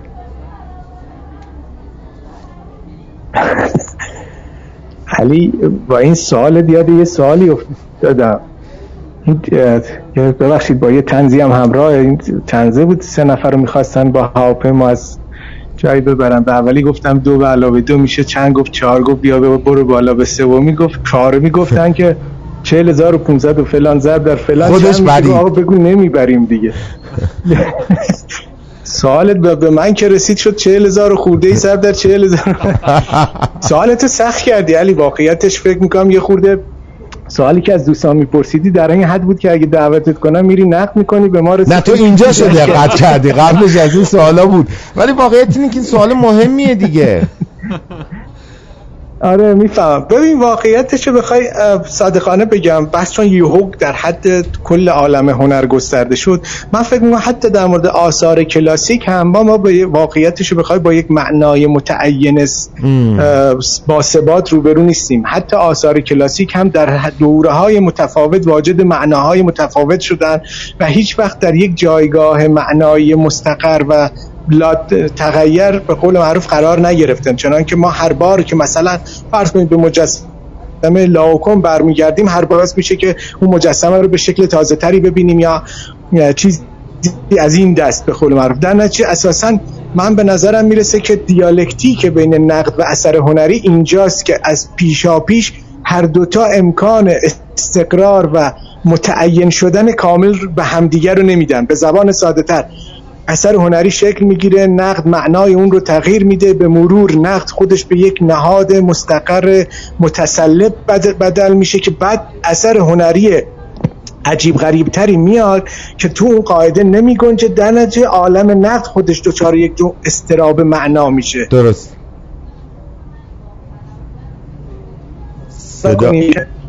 رفیق جان یه لحظه صدات قطع شد. یک لحظه صدات قطع شد. و همین توی همین پارادایم تئاتر نگاه کنیم، یعنی از خود عالم کلا هنر یکم جزئی ترش کنیم. تراژدی‌های یونان نوشته میشن و به شکل مدون برای اولین بار ارسطو میاد و بوتیقا رو مینویسه، ولی مشخص اولین بوتیقاش هم تجویزی متاسفانه، یعنی میگه اینطوری باشه بهتره. یه نمونه رو میذاره وسط، ادیپ شهریار میگه این بهترین تراژدیه. آی ملت اگر میخوایم بهترین تراژدی رو بنویسیم شبیه این بنویسیم. سالها به نظر میرسه این نقد نهاد جا افتاده و تنها نهاد معتبر و نظر معتبره. یهو میرسیم به نظر میرسه اواسط قرن 20 که اصلا آثاری به وجود میاد که اصلا بوتیقای ارسطو پاسخگوشون نیست. اینجا این نهاد ارسطو و نهاد نقده که دوچار یک واپاشی میشه. حالا با توجه به آثار جدید مثل تئاتر ابزور، تئاتر انتزاعی باوهاوس، مثل تئاترهای هپنینگ ها، خودشو باید بازتولید کنه. خودشو بازتولید میکنه با تفاسیر جدید، حتی با معنای جدید. آثار تراژدی های یونان هم دوچار معناهای تازه میشن. در نتیجه به نظر میرسه که اتفاقا نکته جالب اینه، من اگر اینطوری بخوام یه کوچولو توی بحث شما جسارتا مداخله کنم، من معتقدم که دستبندی نقد برای من این شکلیه که من معتقدم یه نقد پژوهشی وجود داره که اتفاقا تو جامعه ما خیلی استقبال بهش کمه، خیلی کم خونده میشه، گاهن تو بگو حتی در حد 10 نفرم نمیخونند و حتی توی فضای چیز. این نقد پژوهشی اساسا جایگاهش توی ژورنال ها و مجلات خیلی خیلی تخصصی یا به زبان خودمون علمی پژوهشی هست. انبوه این مجلات علمی پژوهشی مثل فصلنامه تئاتر، مثل فصلنامه هنرهای زیبا، اونجا جاهایی که این مقال نقدهای پژوهشی باید منتشر بشن که سردمدارش هم مثلا برای اولین بار آقای باختین، اصلا باختین کتابش راجع به داستایوفسکی یه جور نقد پژوهشیه که به عنوان پایان‌نامه دکترا ارائه میده که البته پذیرفته نمیشه. از اون سر طیف بگیرید که به مرور میاد پایین‌تر، مثل نقدهای آموزشی. نه رفیق جان، نقد استاد جون که برای من برای ارائه این نقدهای، برای این ریویو ها یا این نقد های ژورنالیستی اینستاگرام بوده که بیش از هر چیز به دلایل فیزیکال این ماجرا برمیگرده. از چه نظر؟ یعنی صادقانه بگم استقبال من از اینستاگرام به عنوان یک مدیوم به چند دلیل بوده. یک، استقلالیه که توش دارم. دو، امکان یا آزادی که توش وجود داره، یعنی اولا سانسور به اون معنا وجود نداره. سه، بازخورد مستقیمیه که بلافاصله میگیری و متوجه میشی، میتونی خودت از روی بازخوردها تا حدودی نقد خودت رو ارزیابی کنی. یه مثال ساده بزنم، خب منم مثل محمد حسین عزیز خیلی دوست داشتم و زمانی توی روزنامه شرق می نوشتم، ولی مسائلی که برای من پیش می اومد به طور مثال چند تاشو خدمتت عرض می کنم. مثلا من نقد شنبه می نوشتم، قرار سه شنبه چاپ بشه. از شنبه تا سه شنبه من منتظرم که نقد چاپ بشه. سه شنبه یهو یا یه بخشش سانسور می شد یا به یه دلیلی می گفتن فلان آدم، اصطلاحی هم بود تو ژورنالیست‌ها می گفتن کله، آدم مشهور بهش میگفتن کله، فلان آدم کله یه چیزی نوشته و مطلب تو در اومده، مطلب اون جایگزین شده. نقد میافتاد هفته بعد که اجرای احتمالاً تو طول هفته تموم شده بود و اون نقد اساساً دیگه میسوخت. درست. و از اون مهمترم تو نمی‌دونستی کی خوند، کی نخوند، کی پسندید، کی من برای توری وجوهشی نوشتم روی خواب در فنجان خالی. خب با صدامون دوچار اختلال شده رفیق. صدای من میشنوی؟ طبیعت جاهایی که احساس کردم. رفیق صدای من میشنوی؟ صدام قطع شد. آره یه مقدار دوچار اختلال شد. خب الان بگو. خب عرض کردم که به شخص معتقدم که بین این نقدها خیلی، البته خب نقد پژوهشی ارزش علمی داره، ماندگاری داره، زحمتش بسیاره، ولی خب شاید تاثیرگذاریش کمتره. من به شخص خیلی بین این انواع این نقدها خیلی سلسله مراتب قائل نیستم. بیشتر معتقدم با توجه به نقدی که میخوای بنویسی کدوم مدیوم رساتره. مثلا شما اگر بخواید راجع به اثری مثل ماراساد پیتر بروک بنویسین، به نظرم تو اینستاگرام نوشتن اساساً می‌بینید کتمان ماجراست. این جایگاهی میطلبه مثل یک ژورنال علمی که یک نقد پژوهشی درباره‌اش نوشته شه. از اونورم طبیعتاً برای یه تئاتر روتینی که توی فضای امروز مثلا داره اجرا میره و تو در حد اظهار نظر و اظهار سلیقه میخوای اظهار سلیقه کنی، ایرادی نداره، فضای مجازی با همین مدیوم خوبیه و خوبیش هم همین دموکرات بودنشه، یعنی اینکه هر آدمی الان تو روزگار امروز میتونه اظهار سلیقه کنه، صرفاً به مرور زمانه که سلیقه تو به مرور زمان خب آدمی که انتخاب کنه برای آخر هفته چک میکنم، بعد صفحه شما رو، بعد صفحه مثلا آقای ایکس رو. بعد خب ما یه مقدار ارتباطمون هم به دلیل اینکه بحث اینترنت از سرعت اینترنت دوچار اختلال نه اینجا من دارم تصویرم نگاه میکنم دوچار مشکل میشه. رفیق جان ما رفیقه؟ آره، برای اینکه از فرصت استفاده بکنیم میخوام ازت در واقع فقط بخوام که خیلی کوتاه برامون بگی که آیا این چیزی که داره ممان جریان در واقع نقد با همه تغییرات و تحولات و تطوراتش در ایران اتفاق میفته منهای این یک سال و خورده‌ای که به خاطر کرونا همه چی تحت شعاع قرار گرفته بود، آیا بخشی از آن چیزی است که داره در دنیا اتفاق میفته یا نه مثل خیلی از کارهای دیگه ما داریم یه راه دیگه میریم، دنیا داره یه طرف دیگه میره؟ علی جان اتفاقاً چند تا یه نکته بگم. خودت اشاره کردی به ورکشاپ اون منتقد یونانی، یادت هست؟ بله. که خب منم تو اون ورکشاپ بودم، یه منتقد یونانی بود، 2 روز ورکشاپ داشت و یکی از چیزایی که خیلی خوب به خاطر من مونده ایشون گفت رفیق جان این جمله رو بگو، یکی از چیزایی که خیلی خوب به خاطرت مونده چی بود؟ گفت تو یونان 2 تا روز دقیقاً جای حساسش قطع میشه. میخواید علی جان آره بذار تلفنی با من تماس بگیرید؟ آره بذار این تلفنیش بکنیم برای اینکه جمله های آخر و نکته‌های مهمیه. تا رفیق نصرتی رو میخوایم تلفنش رو بگیریم و به صورت تلفنی باهاش صحبت بکنیم. ما اصلا راجع به این جهان مواجه، جهان فردی یا جهان علمی برساخته از اصول کلاسیک، تو نکته‌ای داری بگی؟ والا فکر کنم خود رفیق صورت بندیش خیلی خوب بود، یعنی دیگه اضافه کردم به چیز یه مقدار بردن بس، ولی به نظرم اینا از همدیگه یک جورایی مجزا هستن. به آخه نه مثلا من جمله‌م اینه، بذار خیلی راحت بهت بگم، تو میای در یک شکل کلاسیک به عنوان منتقد مثلا راجع به بازی بازیگر روی صحنه صحبت می‌کنی و میگی که این نقطه قوتش بود یا این ضعفو داشت، توی اون شکل پذیرفته است این مواجهه ای تو که به عنوان منتقد بیایید به لحاظ فنی بررسی بکنی که ضعف داشت یا قوت داشت کار بازیگر، ولی در شکلی که هنرمند داره جهان شخصی خودش رو میآفرینه به راحتی در پاسخ آنچه که تو نوشتی میگه آقا این تحلیل تو اصلا به کار خودت میاد، من نیاز داشتم که بازیگرم اینجوری روی صحنه راه بره، برای اینکه بعد اینو منتقد میکنه و تو اون وقت به عنوان منتقد نمیتونی بهش جواب بدی دیگه. والا شما باید قبول کنید که میگم واجد یک جور مرجعیتی شده باشید که اصلا حرفتون رو بخونن، این که طرف مثلا گروه اجرایی میگه آقا تو اصلا در مقامی نیستیش که در قبال بازی من صحبت کنی، شاید مثلا اجرا رو میفهمی اما من از یک مثلا سنتی دارم میام که تو اصلا اونو متوجه نیستی، از یک سنت مثلا چه میدونم توی یوگسلاوی مثلا یه سنتی هست من دارم اونو اجرا میکنم، میخوام بگم اینجور مفاهمه صورت نمیگیره و چون همدلانه نیست میتونه کاملا طرف شما رو بندازه تو یک وادی که نمیتونی اثبات کنی، نمیتونی ردش کنی. خیلی خوب رفیق تلفنی الان با ما همراست. رفیق جان در مورد اون کارگاه داشتی میگفتی، قربونت. صدای من الان میاد؟ آره کامل. آره خب من خیلی عذرخواهی میکنم از خودتون و دوستان حاضر در لایو به خاطر این اختلال. من خیلی ساده بگم، اونجا اون منتقد یونانی عزیز اگر یادت باشه گفت یه زمانی ما تو یونان 2 تا روزنامه بود و ما 2 تا منتقد بودیم، من منتقد روزنامه الف بودم، ایشون منتقد روزنامه ب، و صرفا ما 2 تا بودیم راجع به تئاتر یونان می نوشتیم.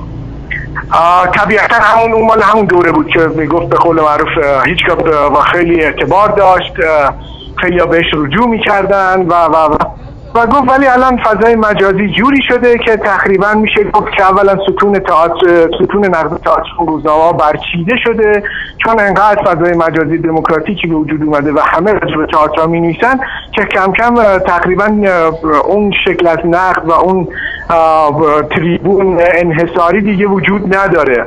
همزمان هم با یک گشودگی میگفت این شکلی، هم یکم خب طبیعتا ناراحت بود از اینکه اون جایگاه رو از دست داده و فلان. من فکر میکنم یه بخشی از شخصا حالا اظهار فضل یا چیز من نشه، ولی یه بخشی از کنش منتقد، کنش سیاسی منتقد، کنش سیاسی اینجا منظورم مبارزه با استکبار جهانی یا مبارزه با فلان و از این حرفا نیست، یا مبارزه با سیستم یا هر چیزی. کنش سیاسی یعنی مداخله‌ای در توزیع نیروها و قدرت‌های موجود در یک حوزه به نفع اینکه یک عدالتی برقرار بشه. من فکر میکنم یک زمانی تو ایران رژیم تصویری یا رژیم توزیع امر دیداری تئاتر خیلی انحصاری بود. به زبان ساده‌تر همین اوایل 80 نگاه کنید چه تئاترایی دیده میشد. یه مجله تئاتر بود که آقای اکبرلو مجریش بود و اکثرا منتقدش هم رامتین شباتی عزیز بود، که معمولا تئاترای آدم‌های مشهور رو می‌آوردن، معرفی می‌کردن، در هم آدم مشهورا رو می‌آوردن، از آتیلا پسیانی و رضا حدادی و چی و بگیر، اونا میشستن. منتقد خیلی مرامتین با متانت و آرامش و اینا آهی تعریف تمجید میکرد. دو تا نقطه هم اقبال ایراد میگفت که اونا خیلی از بالا توی مایه ها که به قول معروف خیلی از بالا رعل پاسخی میدادن یا نمیدادن. از اون برم یه بخش دیگه از تئاتر دیده میشد به واسطه همین چند تا خطب تئاتری یا خطب به قول معروف عالمه امکان بود که مثلا به دانشجوهاشون، به هنرجوهاشون توصیه میکردن فلان تئاتر رو ببینن. من فکر میکنم فضای مجازی امکان مداخله تو همین رژیم تصویری رو فراهم کرد. یعنی امروزه ممکنه شما به عنوان منتقد انگشت‌ها و نگاه انگشت و اشاره رو به سمتی ببرید و نگاه‌ها رو به سمتی بچرخونید که اتفاقا هیچ کدوم از این قطب‌های انحصاری توان این رو ندارن که اونجا رو ناانکار کنن، یا احتمالا نگاه شما رو معکوس کنن به جایی که معمولا انتظار داریم به اون سمت نگاه سوق داده بشه. این اون وجه به شدت دلچسب، به شدت دموکراتیک و به شدت خوبیه که تو فضای مجازی امروز هست، که مثلا ممکنه محمد حسین خدایی بره توی فلان سالن خیلی دور از مرکز التهاب تئاتر ایران و یه تئاتری ببینه و هممون رو متوجه کنه که فلانجا اتفاقا یه تئاتر خیلی خیلی بهتر از بینوایان مثلا پارسایان در حال اجراست، آقای پارسایی در حال اجراست و برید به جای اون این رو ببینید. این اون امکان دموکراتیکیه که اتفاقا من فکر میکنم قطب‌های انحصاری سابق از همین چیز تئاتر به شدت ناراحت، چیز نقد تئاتر ناراحتن و مدام با اینکه نقد تئاتر مبتذل شده، نمیدونم اینستاگرام جای نقد نیست یا از این حرفا، سعی میکنن که اتفاقا این کنش سیاسی و عدالت خواهانه رو سعی میکنن کتمان کنن، در حالی که من به نظرم اتفاق خوب اینه که محمد حسین این چیزی اشاره کرد. یک جایی یک لحظه ای از نقد نوشتم و خودم متوجه شدم به یک از این قطب‌ها دارم بدل میشم. یعنی متاسفانه جایگاهی پیدا کردم که احتمالا من هم نقشی پیدا کردم تو این رژیم تصویری و دارم عدالت ناخودآگاه درباره یه تئاتر می‌نویسم و چون مثل آدمی محدودیتی دارم نمیتونم همه تئاترها رو که پوشش بدم، طبیعتا یه سری تئاترها چشمم دور میشن و ما توی این توزیع امر دیداری دچار یک جور به قول معروف محدودیت، محرومیت میشن. اونجا اون لحظه ای بود که من فکر کردم نباید بنویسم، یعنی چون نوشتن من خودش داره بی‌عدالتی ایجاد میکنه. نوشتنی که یک زمانی برای من کنشی در راستای عدالت بود. درست. بسیار خوب، خیلی متشکرم ازت رفیق جان. ما متاسفانه زمانمون داره به اتمام میرسه. بسیار بسیار سپاسگزارم که با ما همراه شدی و امیدوارم که این همراهی رو توی برنامه دیگر ما هم همیشه همچنان که هر وقت واقعا خواستیم ازت که لطف بکنی در برنامه حضور داشته باشی واقعا امیدوارم که من بعد هم این گونه باشه و همچنان ما شاهد حضورت باشیم. خیلی ممنون ازت و خدا نگهدارت. ممنون از دعوت شما و خیلی آرزوهای خوبی دارم برای این برنامه شما که به نظرم کم کم داره جا میفته و بینندگان و شنوندگان خاص خودش هم پیدا کرده و خیلی هم خوب پیش میره و روی نکات خوبی انگشت میذاره. براتون آرزوی موفقیت میکنم و با امید دیگر. سپاسگزارم ازت. یه دوستی داشتم نگاه میکردم، دیدم اینجا توی کامنت ها روی لایومون نوشته که چرا این لایو بسیار زیبا رو این تعداد کم مثلا حالا به تعبیر ایشون دارن میبینن. اما دو نکته رو بگم راجبش. اولا این که به نظر ما یه برنامه تخصصی طبیعتاً مخاطب تخصصی هم داره. وقتی که در مورد یه مسئله‌ای که خیلی ممکنه مورد توجه یا علاقه عموم مردم هست صحبت نمی‌کنی، بعد انتظار داشته باشی که عموم مردم هم اون اندازه که باید شاید اقبال نشون ندن. یه بخشش طبیعیه، یه بخش دیگه این که واقعا میخوام از همه دوستانی که الان دارن ما رو میبینن و میشنون یا بعدن پادکست برنامه رو میشنون خواهش بکنم که این یه برنامه‌ایه که واقعا همه ما داریم تلاشمون رو میکنیم صرفا برای این که یه قدمی برداریم در تئاتر و طبیعتا خب منافع مالی وجود نداره، صرفا نگاهمون این است که اون چی که وظیفمون هست رو به درستی انجام بدیم. اگر شما هم فکر میکنید این کار داره خوب انجام میشه خواهش میکنم لطفاً حمایت بکنید و این برنامه رو به دوستان دیگر علاقه‌مند به حوزه‌های فرهنگ و هنر به ویژه تئاتر معرفی بکنید. ما هر هفته شنبه ها ساعت 7 شب این برنامه رو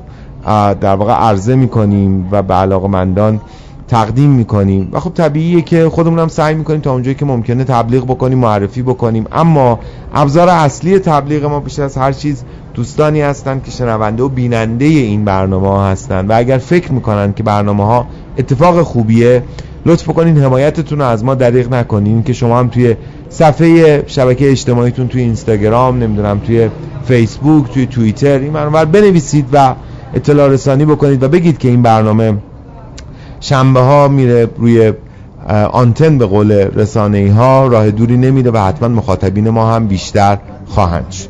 خیلی متشکرم، رسیدیم به پایان برنامه. نکته آخر محمد حسین جان بگو، اگر که نکته‌ای هستش بگو لطفا. والا نکته ها که فکر کنم گفته شد. تشکر میکنم از شما که این بحث رو عنوان کردید و مطرح کردید و فکر می‌کنم باید همچنان ادامه داشته باشید چون نقد همچنان به نظر محل مناقشه است، تعریفش، کارکردش و اینکه با تئاتر قراره چک بکنه و اینکه تئاتر قراره با خود نقد چک کنه. از این بابت فکر کنم این بحثی که هر مثلا چند ماه یک دفعه باید عنوان رجوعی بهش بشه. بله بسیار به نظرم نکته مهمیه. خیلی متشکرم. امید پایان بندی. بله حیف شد واقعا زود زمانمون تمام شد و بحث خیلی خوب داشت پیش میرفت. کاش این امکان بود که بیشتر ادامه میدادیم ولی خب به هر حال چیزی که هست. ببین ما خیلی وقتها دوستان میان الان توی همین لایو امشب هم خیلی از دوستان اومدن گفتن که نقد نمیدونم کار منتقد تخریب نیست یا حالا این داستان ها. من فکر میکنم باید یک مرزی قرار بدیم بین آن چیزی که نقد هست و آن چیزی که نقد نیست. خب شاید مثلا خیلی ساده نباشه که ما بفهمیم چه چیزی نقد هست و چه چیزی نقد نیست، اما با یک کمی مطالعه میشه این رو فهمید. بله. نقد قرار نیست ما رو در یک اثری متوقف کنه. نقد قرار نیست بگه که این اثر بازیگریش خوب بود یا طراحی دکورش خوب بود یا بد بود. نقد به چیزی فراتر از اثر ارجاع میده، یک نگاه جامع‌تری و یک نگاه چند وجهی رو ایجاد میکنه پیرامون یک اثر. بنابراین هر آن چیزی که نوشته میشه در اینستاگرام، در سایت، نمیدونم در روزنامه ها یا هر جای دیگه ای لزوما نقد نیست. ما به خاطر بد بودن اونها نمیتونیم نقد یا منتقد واقعی رو تخریب بکنیم. و یه نکته امیدوار کننده هم بگم این که خوشبختانه در بین نسل جوان این گرایش به سمت گفتگو و طبیعتاً گفتگویی که مبتنی بر نقد و مبتنی بر نگاه تئوریک باشه داره جا میفته و مثلا توی جشنواره‌های تئاتر دانشگاهی من شاهد بودم که خیلی شیفتگی و خیلی آتش وجود داره راجع به اینکه بیان و در مورد آثار صحبت بکنن. توی همین جشنواره‌های اخیر هم این رو شاهدش بودیم.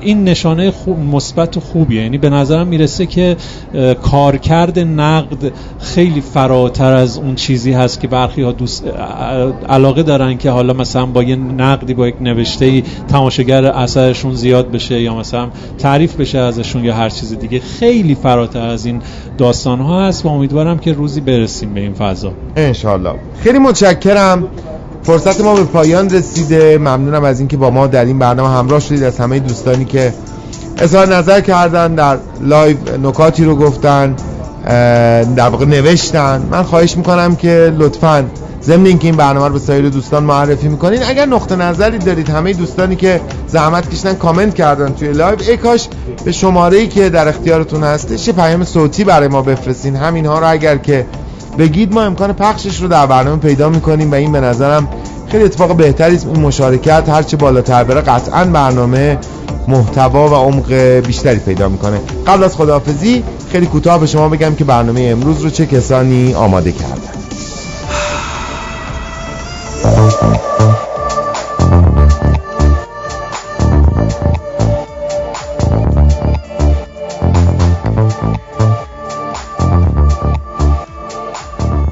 همکاران برنامه: بهناز شهسوار، ندا کاوندی، آتنا تندرو و مهیار شیری بودن که خیلی ازشون متشکرم. برنامه رو مثل معمول میثم عبدی تهیه کرد و هر آنچه که دیدید و شنیدید در واقع هنر و محصول زحمات او بود. از داوود نامور، مدیر امارات نمایشی نوفل شاتو، هم بسیار سپاسگزارم که این فرصت رو هر هفته در اختیار ما میذاره، همراه ما هست و کمک میکنه به اینکه صدای ما شنیده بشه و تصویر ما دیده بشه. امید طاهری هم که همواره همیشه در کنار ما هست و لطف میکنه و مثل همیشه با حضورش و با صحبت‌هاش در واقع کمک میکنه به اینکه قنای برنامه بیشتر بشه. من علی جعفری بودم و برنامه رو به شما تقدیم کردم. امیدوارم که خوشتون اومده باشه. به فاصله یک دو روز همونطور که عرض کردم صدای برنامه به صورت پادکست روی کانال تلگراممون قرار خواهد گرفت. بدرود و خدا نگهدار.